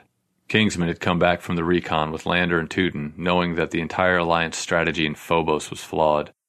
That was more than enough reason to cut losses and denounce a withdrawal. Anything else would be throwing away lives and resources on an unattainable goal. Farhat had debriefed the three of them and had clearly known what Kingsman's only possible decision was. Still, she had immediately gone to her command shelter and started planning another operation, one that would take advantage of the intel she now had. And she had worked with total focus, calling in whatever members of her team could help her, until just before the meeting where she expected to be told that all of her efforts were completely wasted. Preceptor Wee had come up here to the concourse with his staff fully expecting to start organizing the logistics of a withdrawal in the face of a still active enemy, only to get an operational proposal from a subordinate that involved a complex disengagement, change of face, and high risk penetration into a previously untouched volume. He was confused and increasingly furious. And it was a decent operational plan, Kingsman thought. It would hit phobe operations at a weak point, taking advantage of that same feral lack of top down organization that had thus far been a strength of the opposition. Backed with enough resources, it would seize control of a decent volume deep in Phobos, before inevitably bogging down and failing to make any significant difference in the overall strategic situation. Farhat was smart, but she wasn't ready for operational level command yet. It was another level of complexity. But as it moved into Demavend and established dominance over the water filled vacuole there, her proposed operation would encounter something else. Something that, if managed properly, really could make a difference. Farhat had no reason to know it was there. Even Kingsman couldn't be sure. But it was a chance worth taking, he thought. Preceptor Wee, Kingsman said, may we talk privately? God damn it! Wee stood up. What the hell are you playing at, Kingsman? They had moved into a small enclosed shell with a two person table, once used for romantic dinners. Wee wasn't as tall as Kingsman, but he was a big man too, and together they packed it full, and were able to feel the heat of each other's skin. You need a chance, Tequila, Kingsman said. This can give you one. I don't need a chance. I need a withdrawal. Every day you wait costs me at least two soldiers, dead or desperately injured. Given what you've been through, I would think you'd want to avoid even one unnecessary death. If you want to withdraw so badly, why don't you simply order it yourself? This tiny room was a good place for a cage fight. They could do a lot of damage to each other. Wee's breath was hot past Kingsman's ear. What do you want? I knew you would finally want something from me. I voiced my objections to you coming here, but you have some strong protectors. I don't want anything from you that I'm not clearly asking for right now, Kingsman said. Commander Farhat's mission offers a possibility of a better settlement, a better result. Right now you pull out, you'll leave chaos and lose people while disengaging. It will be a mess, probably a long-term mess, years. One way or another, you're leaving Phobos soon. Farhat will let you get out without ripping your skin off. She's wondering why the hell you're leaving her up there, briefing us on a mission no one wants, Wee said. Her heart's not in it. Her heart may or may not be in it, Kingsman said, but her head is. It's not perfect, but we can make it the best odds operation possible. It can get us down to Demavend. After that, one way or another, you're out of here. Will you give her the support she needs? Kingsman wasn't even sure if he was right. Could Wee order a withdrawal on his own authority? How much negotiation would that require, and how quickly would it become public knowledge? Wee still needed his coverage.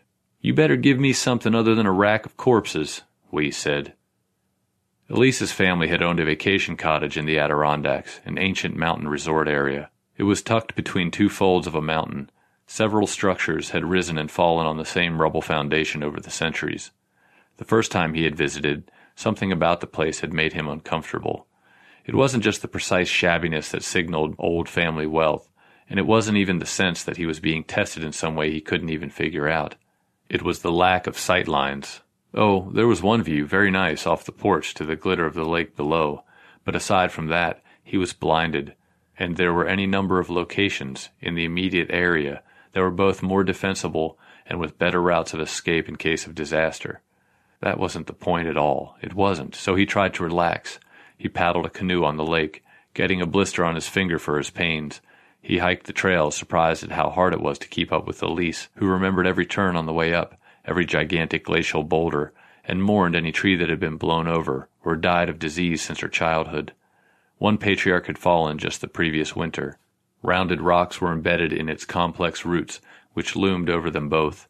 She walked back and forth along the trunk, and then they had sat together in the cool shade cast by the roots. He bought a present for the house, a slightly convex mirror for the end of the upper hallway, just near the door to their bathroom. It had a mosaic of old pieces of dinner china around its edge. I never knew you had that kind of eye, Elise said. The beauty of the mirror made her see him in a different way. She insisted on standing in front of it with him, resting her head on his shoulder, and looking into each other's eyes in their reflection. Behind their heads he could see the window, its curtains blowing at them, and beyond that the road and the rise of the mountains on the other side of the lake. They left the cottage a true couple. They came back several times, though not often. His career took him everywhere in the solar system. And their last, worst fight took place there, after which nothing had been the same. Two weeks after the last time they went there, she told him their marriage had to be over. Mashi, you're supposed to be buttoned up. Farhat's tone was weary. This was the third soldier she'd had to down check for being inadequately armored since they had started out. Without looking at anyone else in her team, Mashi activated her armor and pulled her faceplate down, so that irritated features were sharply displayed. She exchanged a glance with the rest of her team, then she knelt, slapped the wall, and waited for the detonation, and let Lander leap over her into the apartment beyond. A moment later she followed. Kingsman was in no way in charge, but he was there, and Kingsman had demonstrated that all of their work, all of their casualties had been futile, a gigantic mistake. They might have hated him before, Now it was more personal, and their commander, Farhat, was willing to cooperate with him. It somehow tainted her. It had become almost a point of pride to be inadequately buttoned up, as if taking proper precautions during an assault was some kind of statement of sympathy for his insane and pointless objectives. They had been staying away from any transport corridors or open spaces, busting through walls and hopping through dwelling units on an unpredictable path. It was rough, tedious work, with the risk of resistance behind every apartment wall. Farhat and Kingsman had moved up now, because things would be changing just ahead. Once the apartment was checked safe, Kingsman slid in and stayed out of the way, behind a cabinet filled with decorative plates that flickered with their own light. Farhat settled at the kitchen table and waved her arms as she examined a situation display. Two other troopers, Tootin and Gupta waited next to her, weapons ready. Mashi reached through a hole into a bedroom and pulled out a little girl in a frilly dress, as if she had dressed formally for the assault on her home. He had her arms crossed and looked up at the armored soldiers expressionlessly. Mashi reached through to help the next person, but the woman shook off her gauntlet and climbed through on her own, a big packet of clothing and other supplies under her arm. A man followed, also not looking at Mashi. Farhat and her soldiers destroyed living spaces just to get from one place to another. It gave them maximum safety and coverage, but it was a brutal way to travel. Mashi slapped identification stickers on the apartment and clicked a confirmation to the couple, who would be notified when they could move back to their home and try to do what they could with what was left of it. Other side of the wall, Farhat said. Make it wide. Tootin jumped through, knocking over a small cabinet and scattering figurines on the floor, and blew the wall of the bedroom beyond. There was nothing on the other side. Bright light flared in. They all moved more carefully, as if they could be sucked out by the whistle of wind they could hear. Tootin stuck his head out. Wow, take a look at this. Beyond was a vast crack that extended up and down. The other side of it was a hundred meters away. It was the first open space they had come to since leaving the lower concourse a few days before. Like many things Phobos, it was bleak and disturbing, hard to get to grips with. Even what should have been pleasant balconies far away on the opposite wall looked more like elements of God's own cheese grater. Good spot for them to make a stand, Landers said. They've got to be waiting for us over there. Great spot. Tootin was already taking distance readings across the abyss, finding appropriate adhesion points for their transport cables. I could hold us here with a. He paused, not having worked out the right metaphor before getting there. A pile of rocks? Lander suggested. Yeah, maybe. Tootin was reluctant to take the suggestion. I could maybe do it with that. Tiny rocks, pebbles, like sand. They both fell silent, contemplating holding the gap by shooting sand, hoping for a more sensible comparison. A fart gun? Gupta had been checking her weapon, as she did obsessively, mostly, Kingsman thought, to try to block out her colleagues' chattering. The two men laughed. What? What's that? Gupta, irritated, looked across the gap to where someone had left a white cup on the curving railing of a balcony. Once he followed her glance, it was impossible to look at anything else. It made that noise, she said, like a fart, when you fired it. Little pellets, kind of soft. My brother and I both had them. It was like compressed air or something. You didn't have a toy like that? The other two weren't really listening, just chortling at everything she said, so she shut up. Never mind the gun part. I could hold that wall through the power of farts alone. Go, Bo! Tootin faked enthusiasm, the two men tapped weapons. None of the civilians they had been moving out of the area had any useful military information. Oh, they were full of it, of course. A substantial unit was concealed beneath the shielding of a local power node. The troops had all fled in panic and dropped in survival pods to the Martian surface. Ambushes could be expected from soldiers with diapaused metabolisms, encapsulated in what looked like bunches of brown fiber sprayed into dark corners. The civilians weren't worth the effort of interrogating, but it had to be done. Interior asteroid combat was a battle of sensors. Scouting, as Kingsman had done up toward the water source, was too dangerous and expensive to do often. So they vibrated the rock. They sent out electromagnetic radiation at various frequencies, felt for density variations, and tried to figure out what the hell lay ahead of them.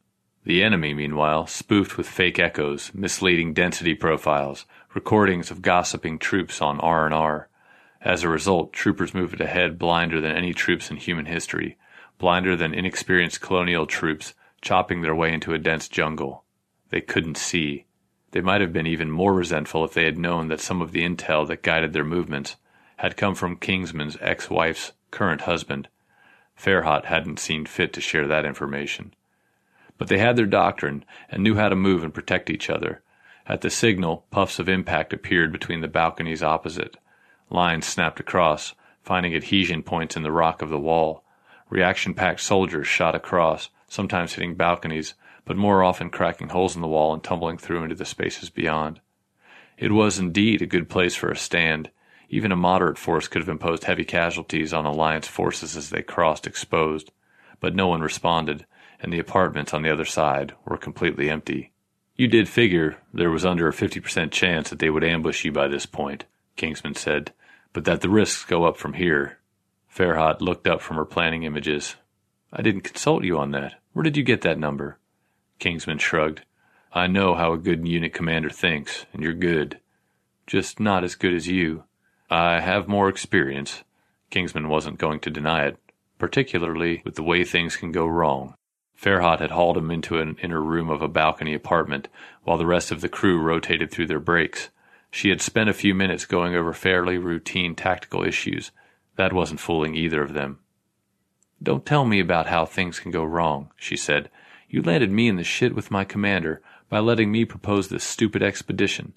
It's not what he wants, it's not what anyone wants, but you let me go ahead with it. It makes the most of the opportunities we have, Kingsman said. It uses the space and the resources to their maximum. It's something to be proud of. His praise didn't interest her. You know a plan is never completed. There's always a possible flaw, something I hadn't considered adequately, or some assumption that needs to get re examined. And you think the ads don't add up, he said. You know that. You've known it since I proposed it, but you let it go ahead. Instead of doing the one job you had and pulling the Alliance forces out of Phobos, you've pulled us into its very heart. You've fallen back in love with the idea of victory. Aye, he had been prepared to make a defense of the opportunity the expedition to Demavend provided, but this hit him from an unexpected direction. Not victory. There is no victory possible, just salvage. We can salvage something from this situation. If you don't tell me immediately what factors you're using that you haven't told me about, I will scrub this mission, here and now. You might be afraid to do that. I'm not. I'll pull back, and then we can all wait for you to make the decision you should have already made. He believed her, and whether or not she was telling the truth, his respect for her grew, just at the point that he was about to lose hers. There's a relief team interned down in Demavend near the water, he said. At least, that is my assumption based on reasonable evidence. And in charge of that team is someone whose cooperation I might be able to get. I don't believe it. Farhat's voice was full of disappointment. Victory was bad enough, but is that really what this is about? Finding your ex wife? No. The accusation was so unfair he wasn't able to say anything coherent. That's not it. That was as far as Kingsman managed to get before the air disappeared. There was a moment while the air rushed out of their suits and a pain of imbalanced pressure in Kingsman's ears. Then his mask was down, his emergency connections activated, and his suit inflated. By the time he could turn his attention to something else, Farhat was not only buttoned up, but giving commands. A kaleidoscope of desegmenting floors rotated beneath them. The stars appeared in the gaps far away. The black grew larger, Everything between them and outer space had disappeared. The Phobes had sacrificed a segment of their own world to kill them. And Kingsman was falling free. He had environmental protection and a small reaction capability, but nothing like you would need for serious maneuvers in freefall. While still talking on several channels and watching displays run across her visual field, Farhat reached down and casually caught his harness. She tossed him up to where Lander was ready for him with a spider line. Lander clipped him in and was gone. Several of the soldiers had flown out of reach and were dropping into orbit, and a couple had not had their suits close enough to secure. Kingsman watched one struggling with a bulky seal, running air generators at full to maximize supply. Smarter to drop air generation to minimize pressure, seal the suit, and then refill, taking the chance of hypoxia. But panic had taken hold. The suit wouldn't seal. As the air generation finally gave out, the figure stopped struggling medical indications scribbled across the suit. There was a lot a suit could do to preserve physiological function in emergency situations, but complete lack of air pressure was not something it could help. A piece of debris drifted in between them and Kingsman lost sight of whoever it had been. Kingsman resisted the urge to query Farhat on whether she had sent the signal they had agreed to in their contingency plans. Either she had or she hadn't. Still, he found himself worrying in a way he usually didn't. He looked down past his dangling feet. Most of the loose blocks had by this point tumbled out of the big crack in the moon, and he had a good view of Mars as it ground past. An explosion at Kingsman's left elbow sent a shock through his chest and tossed him free of his support. His spider line kept him from drifting. The same explosion caught two troops before they could react. One lost an arm, spurting black crystals of blood before the suit sealed the wound. The other suffered head trauma, with damage indicators growing like crystals across his face. Lander. Nothing to do now. Dealing with them was up to his unit commander, who, sure enough, was shooting a crash cart across space. Farhat's troops adapted quickly to the changed rules of engagement. Those assigned def off responsibilities were firing, either directly at targets or as cover for medical rescues and tactical redeployments. It wasn't enough. Now that he had incorporated the mass of colorful tactical data, whispered force estimates, and freezing prickles across his fingertips and lips, Kingsman had a good idea of the situation. If he had been in charge, he might have arranged dispositions a bit differently. There were a few coverage zones that were a bit sparse, but by and large, Farhat had done a superb job reacting to an unprecedented situation. Their force just wasn't big enough to do the job. The phobe forces had been prepared for this very situation. They knew the locations of every feature down to the millimeter. They had no perceptual ramp up. They didn't need to exchange any tactical signals because they already knew what the situation was. Their fire was fierce and accurate. The only thing that kept them from killing Farhat's entire force within 15 minutes was simply the high quality of the armor and weaponry of the Alliance forces. Phobos specialized in tourism, not war. They were at least an equipment generation behind and had to fill gaps with makeshifts. Three phobes in a prepared emplacement on the opposite wall found that simply being protected wasn't enough. They laid down a good field of fire, but they were too concentrated on hitting their targets and not enough on their own vulnerability. Two Alliance soldiers deliberately exposed themselves, looking pinned down and helpless. A third waited for a screening of debris from a detonation, swung up, and got enough of an angle to bank projectiles into the protected emplacement. The first one ricocheted and chipped rock far away. The second took an enemy soldier in the shoulder. The third detonated and took the position out. Kingsman looked for something in addition to what was already happening. There was no room in anyone else's mind for anything other than the immediate tactical situation. Kingsman, with no assigned fire cover task, had the freedom to consider contingencies. As always, that meant he spent the vast majority of his time thinking about things that never happened and never would. To everyone else, the things that happened seemed inevitable. To him, they were only tiny slivers of actuality poking through a vast mass of unrealized possibilities to the extent that he sometimes felt unsure of which possible future he had actually ended up in. The Phobes had gone through a great deal of trouble to make sure their booby trap had been undetectable, but did it make sense that they were done being tricky? Maybe they had not yet detonated every structure that they had mined. Farhat's tactical dispositions were optimal. She was getting the maximum use out of her force given the situation but which as yet unexploded wall would flip the situation if it came apart. Kingsman held a complex equation in his head. Any wall detonation decision had been made in the past. They couldn't change those, and he couldn't detect where they would be, but he could see which ones they would wish they had if they wanted to inflict maximum damage at any given point in the fluid combat situation. So he watched those points, which ranged in number from three to almost a dozen at any given time, and waited. He knew the troops, if they spared him any thought, felt that he was staying out of the way, saving himself, even though he had been explicitly ordered not to insert himself into tactical operations, since adding new troops into a trained team could only reduce effectiveness. They still resented him for staying out of the fight. He was moving before he consciously knew why. Teuton and his team had, in coming up against a desperately fighting nest of phobes in a well protected corner of the space, had exposed themselves to what looked like an interior wall, still bearing traces of mildew resistant bathroom material here, elaborate dimensional wallpaper there. They traded protection for speed. Given the known situation, that was a sensible risk. As the wall collapsed, spilling already firing phobe troops, it proved to be a disaster. Kingsman accelerated directly at the newly revealed phobes at a steep angle along the wall. Just as Teuton's unit had been focused on taking out their target, the phobes were focused on their target, Teuton's combat group. They had crouched there in what had once been someone's living room, watching and awaiting their moment.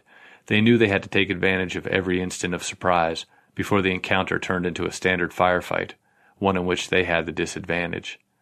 Kingsman crashed into them like a bowling ball while maintaining a steady fire. The next few seconds were just flashes of pain and light, combat faces leering at him from glowing faceplates, complete disorientation from arms and legs pointing in all directions. He had succeeded in disrupting the phobe attack, but numbers told.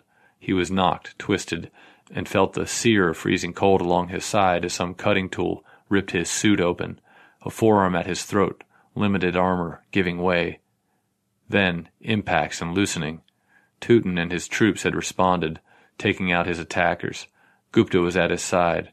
Without saying anything, she grabbed him and spun him around, spraying sealant as she did so. Wounds? he managed. Skin held. You'll have vacuum bruising. If he'd managed to cut through, the pressure would have made your guts burst out. Don't worry. I'll give you a full check out after. Not five seconds later, she spun him again and gave him a kick, which drove him back to his original observation position. The entire event couldn't have taken forty seconds. Five dead phobes fell outward behind him. Kingsman finally risked connecting to Farhat. Assume the vessel, was all he said. But that will put us. I know where it will put us, but we need to take advantage of the situation. Surprise won't last long. We aren't the only troops who can react to an unexpected tactical reverse. This was one of many contingencies they had discussed. It required that she deliberately expose her troops to fire in order to put them in position to take advantage of the arrival of a weapon she had no real control over. For her, that was like a trapped climber letting go to fall off a high cliff because he planned for a condor to fly by and catch him before he hit the ground. She barely hesitated before sending out the new dispositions. Everyone could see the danger, and no one knew the reason for it, but they were trained and moved as directed. It looked like they were trying to retreat, to pull back into that side of the former abyss that was now a wall behind them. That was what the phobes had probably originally expected them to do, so they were likely to accept it as making sense. The phobes moved to take advantage of the gaps in defense that naturally opened up when a force changed its line of operation. Kingsman could see past his feet into space. His display amplified all military assets. And the salvage tug had been reclassified as one after some frantic negotiations with sullenly resistant officials from salvage and reclamation. He saw the tug slide into view, serenely sailing along in pursuit of vagrant debris. If the phobes noticed it, they edited it out as some routine part of background maintenance, even though the tug hadn't been operational since the Alliance assault. Two Alliance soldiers had been wounded in the redeployment, and there was no way a cart could get them under the current conditions. One had lost a lot of blood and was showing slowing heart rate and shock. The other was stabilized with painkillers allowing her to keep up a steady fire to hold off attackers. This better work, or I will kill you, Farhat said in his ear. That wasn't a standard tactical message. The tug's short maneuver rockets flared along one side. The programming that kept it from approaching too close to large objects had been altered. It headed forward into the new gap that had opened in the Phobos surface by the booby trap. A couple of phobe troops finally noticed it, but clearly didn't know what to do or what it represented. It fired a flight of metal flechettes, this time into enemy troops rather than non magnetic debris. Direction of the flechettes wasn't perfect. The radar wasn't designed to show up a target against a solid background, but the number of them was huge, and human bodies, even armored ones, are much softer than interplanetary rubble. The effect was devastating. Crystallized blood puffed out of phobes and vanished. What was left of their bodies fell out past the tug, some bouncing off its smooth curves on the way out. After an initial shock, the phobes recognized the changed situation. They pulled back from exposed positions, and some of them disappeared through airlocks built in what had once been an interior wall. Farhat waited. The tug was a makeshift weapon. It had no ability to distinguish between enemy and friendly. It detected moving objects in a certain segment of space. As long as those were all phobes, all was well. Otherwise, her force would suffer friendly fire casualties. The phobes weren't stupid and quickly found defensive positions where the tug's flechettes couldn't hit, or stopped moving against the background rock so that it had trouble detecting them. Farhat gave the signal. Kingsman commanded the tug to cease fire, and the Alliance troops switched from defensive to offensive operations, pursuing the now retreating phobes and seizing airlocks before they could be used and fused shut. Those phobes who had frozen to avoid being destroyed by the tug's flechettes were now easy targets. Within a few more minutes, firing stopped. Farhat's troops held the volume. Here's where feralization puts them at a disadvantage, Kingsman said. Phobos as a whole might have decided to blow a larger hole, killing us all without combat. This group had loyalty to only a limited volume. The cost they were willing to pay was much lower, too low to be effective. The central government would have been willing to pay a higher price, Farhat said, because they didn't have to pull it out of their own hearts. The price someone else pays always seems cheaper. But we're clear now. I'm pretty sure there's no other force that can threaten us within range. The troops were busily checking their weapons and supplies, gathered in small personal groups, exchanging observations on the last battle directly through voice, not via data feeds and images. Kingsman's suit had been repaired, and Gupta had indeed looked him over to confirm her initial diagnosis. Bruising and abrasions, but no serious damage. His tough integument had held his innards against the vacuum, his side still burned. You earned something from me there, Farhat said. Don't waste it. Yes, he said. That's my ex-wife up there. I, I don't know how she managed it, but she and her husband managed to get her and a lot of emergency equipment into Phobos before the Alliance hit. They were ready for a human disaster. What they put in place is now our best hope for avoiding a large scale disaster. He could see that Farhat could barely stand to talk to him, she felt betrayed and her troops put at risk by a man she knew she should never have trusted. The possibility of finding her is why you supported this operation, the real reason you let me go ahead with it. Yes. He wanted to talk more, to tell her how much he respected her, how much she had managed to accomplish. He was surprised at himself. Why talk more now? Why did Farhat matter so much? And you're going to tell me it isn't personal, Farhat said. That's what we always lie to ourselves about. But if it is personal, it's still the best bet we have going. I want you to send me in. Oh, because you're the one person in the world she would be willing to talk to? As an ex husband, no. She doesn't want to see that man again. But as someone who can keep Phobos from falling apart, I can guarantee you there's no one she would rather see. With every victory came loss, and this one came with the knowledge that, when this was over, Farhat would never speak with him again. Six hours, she said. There's no resistance in that direction, but that's as long as we're moving. Okay. I wasn't asking you to agree, Farhat said. I wasn't asking for you to say anything. Once its military forces were crushed, the ruling junta of Kalatra agreed to surrender to Kingsman's force. His operations were now studied in tactical school, though they gave the commander a nom de guerre. Because of what happened afterward, Kingsman didn't deserve to have his name attached to his own achievements. They called him Preceptor Zero. The asteroid had been packed, not just with its own inhabitants, but with refugees from other asteroids that had already been defeated. His own force was at the limits of its resources and its sanity. Still, Kingsman managed to find a way to arrange for the removal of excess population and their transportation to safer areas. It was, perhaps, an overcommitment of military resources, though nothing that would have led to discipline. But his defeat of the junta had been too thorough. Too many of the leadership had been killed, and those that remained had been discredited and were not as firmly in control of their people as they thought. And more importantly, not as in control as they had persuaded Kingsman. They had been facing internal resistance even before his assault. Now, as food was distributed and stresses relaxed, a mutiny arose. It flared through the displaced population, and there was a desperate attempt at resistance. That action was insane. That was why Kingsman had not anticipated it. Assuming rationality in your opponent can be the most irrational position of all. Kingsman waited too long to respond. He couldn't accept until almost too late that his brilliant solution had fallen apart. After that, his dispositions minimized Kalatran civilian casualties, even as those civilians were killing his troops. His troops, well trained and loyal, obeyed his commands, and some of them died for his vision of a just solution. Eventually he succeeded. The asteroid was pacified thoroughly, and all resistance was crushed. He believed that a more pragmatic seeming solution, one that killed thousands of Calatrans, would have been less effective and left behind it a disaster. But would he have killed those thousands if he had, in fact, thought it would be more effective to do so? Sometimes he thought he would have been compelled to do it, other times that even a victory at such cost would have been unacceptable. He found that the Anthony Kingsman of those moments was forever closed off to him. That man was unknowable, even though Kingsman could remember being him. Hundreds or thousands, he held himself responsible for not deciding to abandon his own previous rigorously worked out plan and realizing that the situation had changed too much for it to be applicable. Though when he was particularly honest with himself, he wasn't sure how much earlier he could possibly have realized it, or what he would have been able to do differently if he had. As far as everyone else was concerned, the disaster had been the result of pure ego. Kingsman had seen himself as the savior of Calatra, and had been willing to sacrifice his own troops to maintain that image of himself. No surviving Calatran saw him as in any way their savior, of course.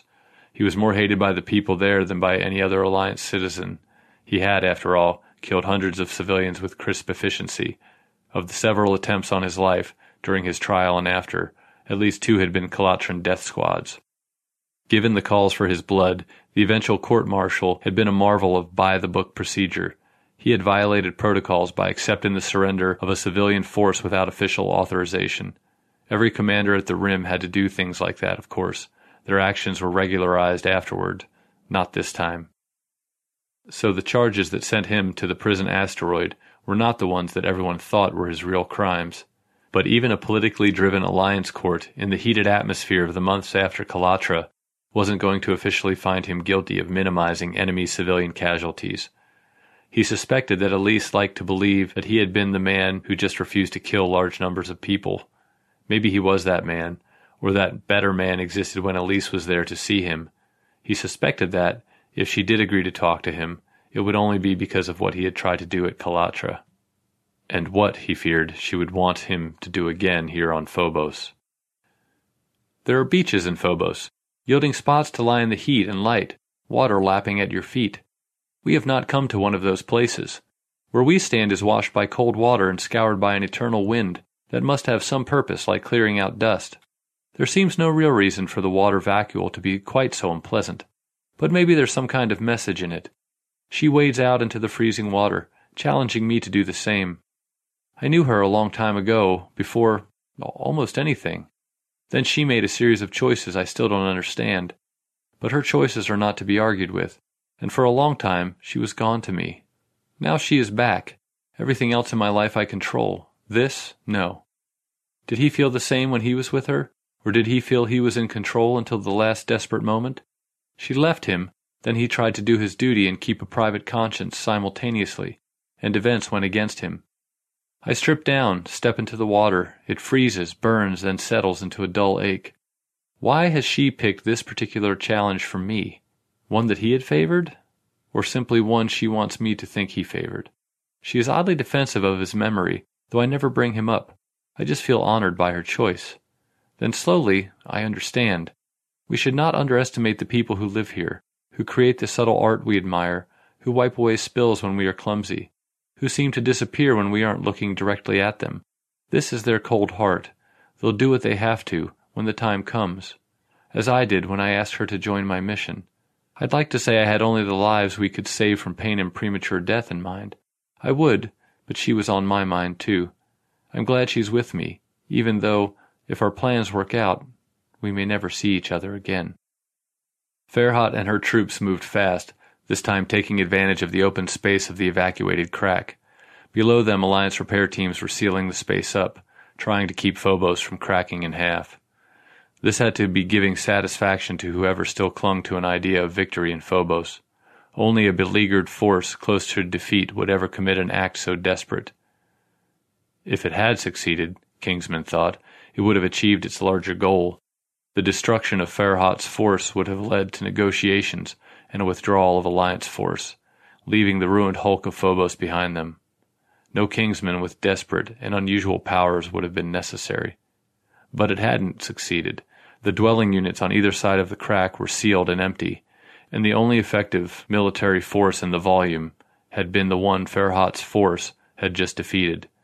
So when they blew through the final wall and into the volume around the water vacuole, there was no one to stop them. The team delivered Kingsman to a dark street that ended in a wall of ice with mist spilling off of it. Water sloshed somewhere out of sight. With the exception of a stack of emergency air cocoons, there was no sign that anyone had been here in years. The cloaked figure sat stirring a pot on a heater as the freezing mist swirled along the ground. Elise turned her face up to Kingsman as he approached. Hello, Tony. Elise. He lowered himself and sat across from her. She smiled. It's good to see you. Um, me too. Humans could go through a phenomenal amount of effort to communicate only to say absolutely nothing at all. There might have been a few more lines around her eyes. He wasn't sure. He could see a change in tactical disposition instantly, but he often missed big changes in the way people looked and dressed. He had never managed to make himself care. Then, in the long prison hours, as he looked back over his life, he finally realized that not paying attention to that was missing a very big change in tactical dispositions indeed. But really, she hadn't changed. Her hair was thick around her face, so heavy it seemed like it should give her headaches. She still hid her two large ears under it, and when she stared intently at him, he could see the white all the way around her eyes, and her teeth in her slightly downturned mouth. He knew he did look different, after defeat, after prison, after release. Death and resurrection were hard on the face. Want something to eat? she said. The soup's ready. I made it myself. She paused. Don't look so suspicious. Sure, he said. That would be just the thing. She'd taken that battered travel case with her when she left him. She now reached into it and pulled out two bowls. She spooned soup from the pot and handed him a steaming bowl. It was a hot and sour soup with insects instead of fish, in the orbital fashion. The hot oil clung to his tongue. Elise had never been much of a cook, but she could follow a simple set of instructions if she had to. That is, as long as Kingsman was not the one giving them. She was trying to prove she was somehow different, that she had made progress, that Kingsman had no reason to think that he knew her at all. They brought you out to solve their problems for them, Elise said. Have you? That kind of depends on you now. I was afraid of that. No, he said, you were hoping for that. She shook her head, but slowly, so he couldn't be sure if she was denying it or just reflecting on how stupid everything was. But why did you agree? What made you do it? They offered me reinstatement, full pension, return to rank. More important, they offered me freedom. They let me out of prison. Is that why? She said. Maybe I can't be bought for a hot shower or two, but after a few years in a prison asteroid, my price actually wasn't much higher. And what you do with your freedom is fight your way all the way up here to inner Phobos? I need your help. Kingsman held out his bowl and she refilled it. As you need mine. We're balanced on the edge of a disaster here. Because of an unprovoked alliance attack. You don't need to remind me of that, but the road we took to get here is no longer relevant. All that matters is what path we pick to get out. Ah, so simple. The situation itself will blackmail me. I'm supposed to help you because the Alliance is now the only force that can minimize the problem it created. Despite himself, Kingsman smiled. I'm not your damn student, Tony. She was furious. Don't you dare be pleased at how well I figure things out. I'm not taking any of your tests, and I won't be happy when you give me a gold star. I didn't marry you to teach you anything. Oh? Don't tell me I didn't spend a few years in the Kingsman School of the Cognitive Arts. Damn it, Tony. Damn it. How are we going to fix this? She could openly use what she had learned from him now that she no longer had to live with him. Despite himself, despite his grief, and his sense that nothing in his life would ever be right again, he was pleased. He resolved to hide it better. We can make an arrangement, he said. You'll have to help, fully, voluntarily. I don't need happily. You don't have to pretend to like it. With your contacts and your resources, and our troops, we can tamp down on future death. No full alliance conquest of Phobos, nothing like that, but a stop that doesn't lead to mass murder. Militarists overestimate the benefits of war, she said. Pacifists underestimate the costs of peace. Once you've said that, Kingsman said, what else is there to say? Did you know I was here, Tony? Sure. That's why I made it up here to talk to you. No, not recently, before, long before. I mean, when you sent your message through your channels that you were getting ready to get the hell out of prison and stick your head into the grinding gears of their disaster to try to stop it. No one outside of a couple of people high in Alliance Command knew that. No one at the prison had known it. We didn't know it. If Farhat learned it, she would probably shoot him.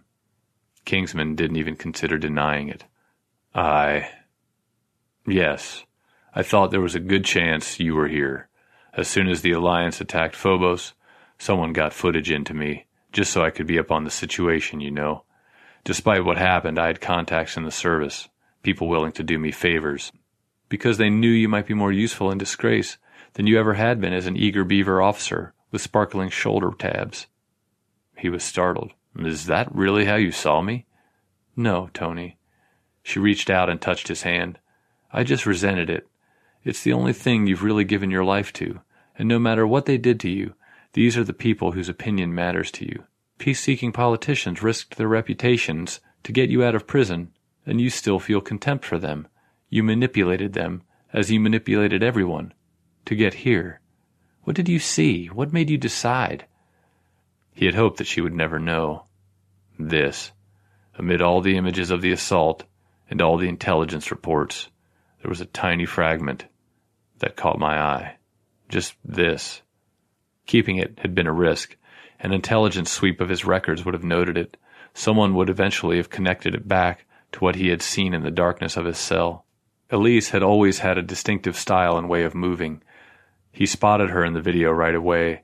She was a tall woman with swimmer's shoulders. She favored backless outfits to show off her delts, but that day she wore a sensible suit of dark plum with contrasting butter yellow cuffs and a wide hat that tilted down over one eye.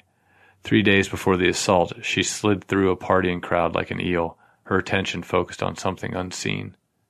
She watched herself. It was just a chance then, just a possibility, one of several places the conflict might break out again. I was hoping it wouldn't be here, not so much for me, but for this place. This place. You never knew Phobos in its greatest time, did you, Tony? He'd never told her that he'd tried to save up for a vacation for the two of them here. No. There was nowhere else like it. Don't forget, you sent me Nam Lo's observations. I may never have seen it myself, but I saw it through the eyes of your husband. Please, Elise said, you've got to let it go. Whatever it was we had, the past. You talk a good game about sunk costs, about playing the pieces where they are on the board, but you haven't moved on.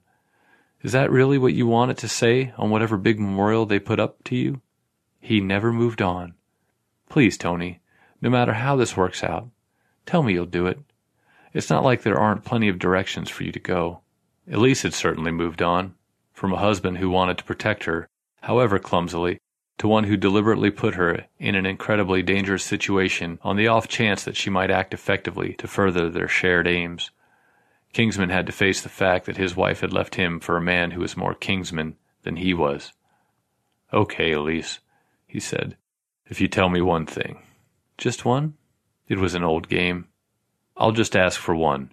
You may feel like giving me more. I doubt it. Shoot. You decided we were through, the last day of our last vacation in the Adirondacks. I was in the bedroom. You were in the hall. We were talking about something. I don't remember what, just a normal conversation, like married people have. And then in the middle, it was over. I could tell by your voice. I mean, I can tell now, remembering it. Back then, I had no idea. She was silent. Do you remember? he said. I do. Then why won't you tell me?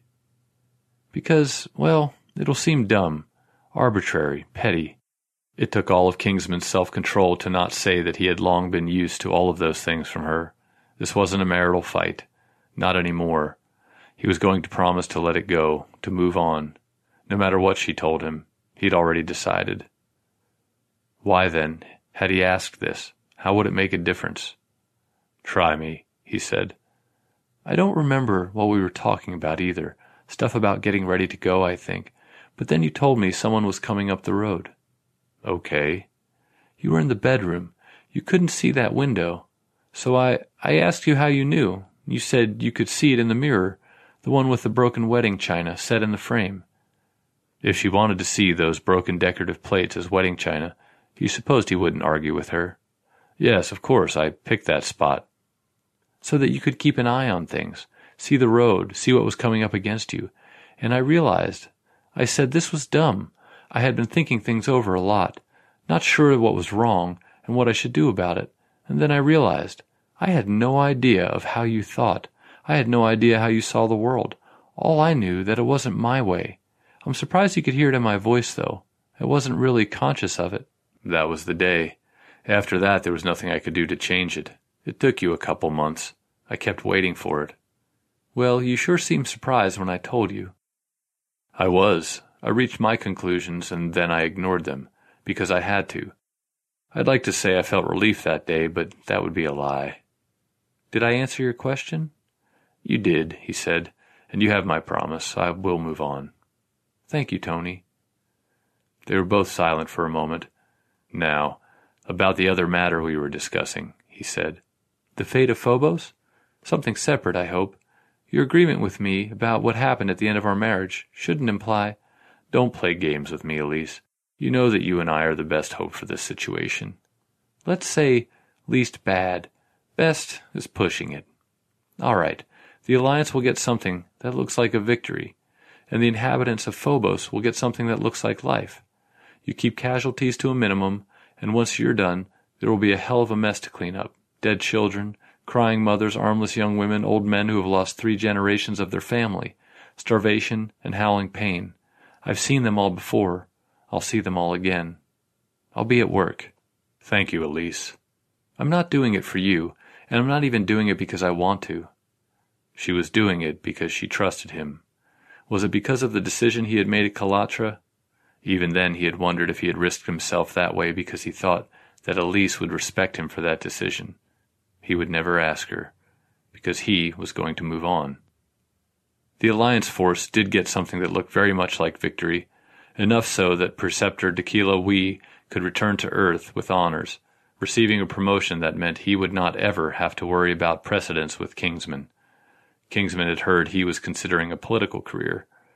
Even though Lila Farhat had been largely responsible for Wee's victory, she got no thanks for it. For Wee, she would always be the one who knew he had wanted to retreat, and had been balked of that goal by Kingsman's insane ambitions and her own clever tactical plan. She received a minor commendation and some notes in her fitness report that indicated she had problems understanding the chain of command. Still, there was a halo around the successful Phobos expedition, and she took advantage of it, before that halo got stained by post event investigations and news reports of the aftermath. She transferred to a force near Jupiter and now had a position of some responsibility in the force assaulting Titan. Kingsman knew her commander and hoped he understood her value, but he resisted the urge to put in a good word for her. That was the last thing she would want.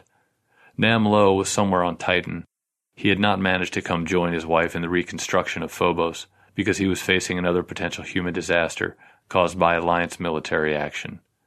Phobos would never again be what it was. Centuries of culture lay buried in rubble.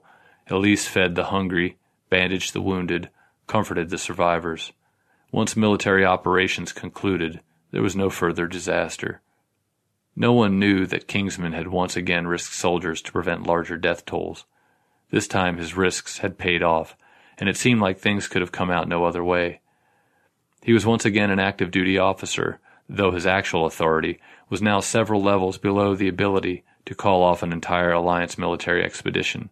In fact, he only commanded a handful of troops. Officially, this rock in the Mars trailing Lagrange point was uninhabited.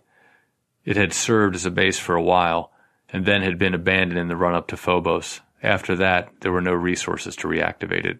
But it could be reactivated by someone who had reason to do so.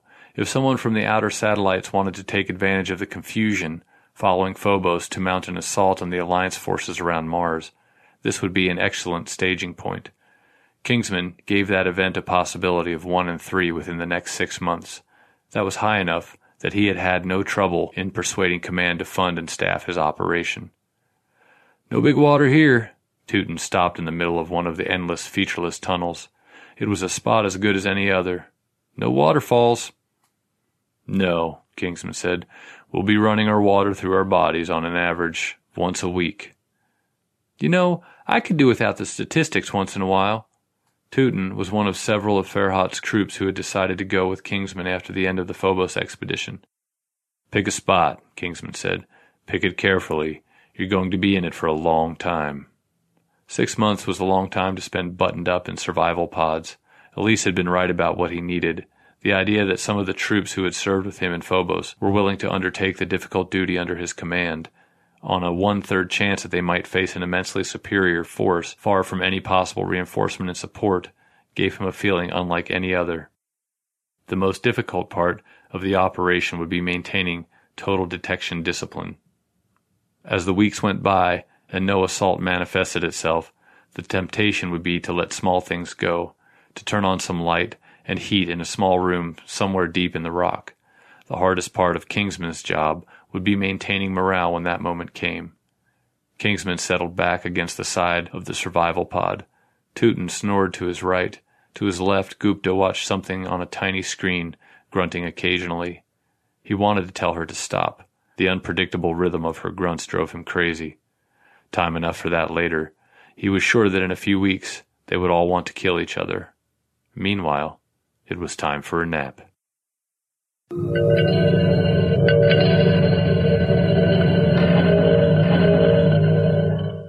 There you go, don't forget, copyright is Alex. Alex, thank you so much. That is amazing. Thank you. And Jonathan, what can I say? Big hugs, sir. Big hugs.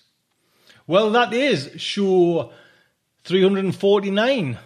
Hope you've enjoyed it. You know, I was going to, I was mentioning, like, say, a little bit of kind of sad news with District of Wonders. You know, I tried to kind of have a little rally. Things got cut, you know what I mean? Just things were all kind of knocked bits. We were kind of doing a, like a fundraising for the kind of District Wonders uh, about a month ago or something. And we, truthfully, we didn't raise that much money, to be quite honest. And I'm going to have to cut some strings on the District of Wonders. I've put up for sale the Crime City Central and Protecting Project Pulp podcasts. If no one comes and you know, kind of snaps them up, which is looking very unlikely now, because I've been up for a couple of weeks there, well, I'm going to have to close them down, which is a great shame. You know, we've got to kind of need to protect Starship Sofa, you know, especially as well, Tales of Terrify and, you know, Far Fetched Fables. I want to kind of concentrate on them three ones, and like I say, the others unfortunately will have to go the distance, which is such a crying shame, to be quite honest. Like, bloody which one do you choose? You know what I mean? It's just it's horrible. So that is the state of affair. You know what I mean? God help us if we have to do it anymore. That's just kind of, I don't even go down that route. But that is the state of affair with District of Wonders. We are shedding the load. It's, we've got to, you know, get it streamlined and try and keep keep going. That's the most important thing. Do you know what I mean? That's what we all kind of want in this um, this game. Just to keep on going, putting out fantastic stories. Until next week, I would just like to say good night from me.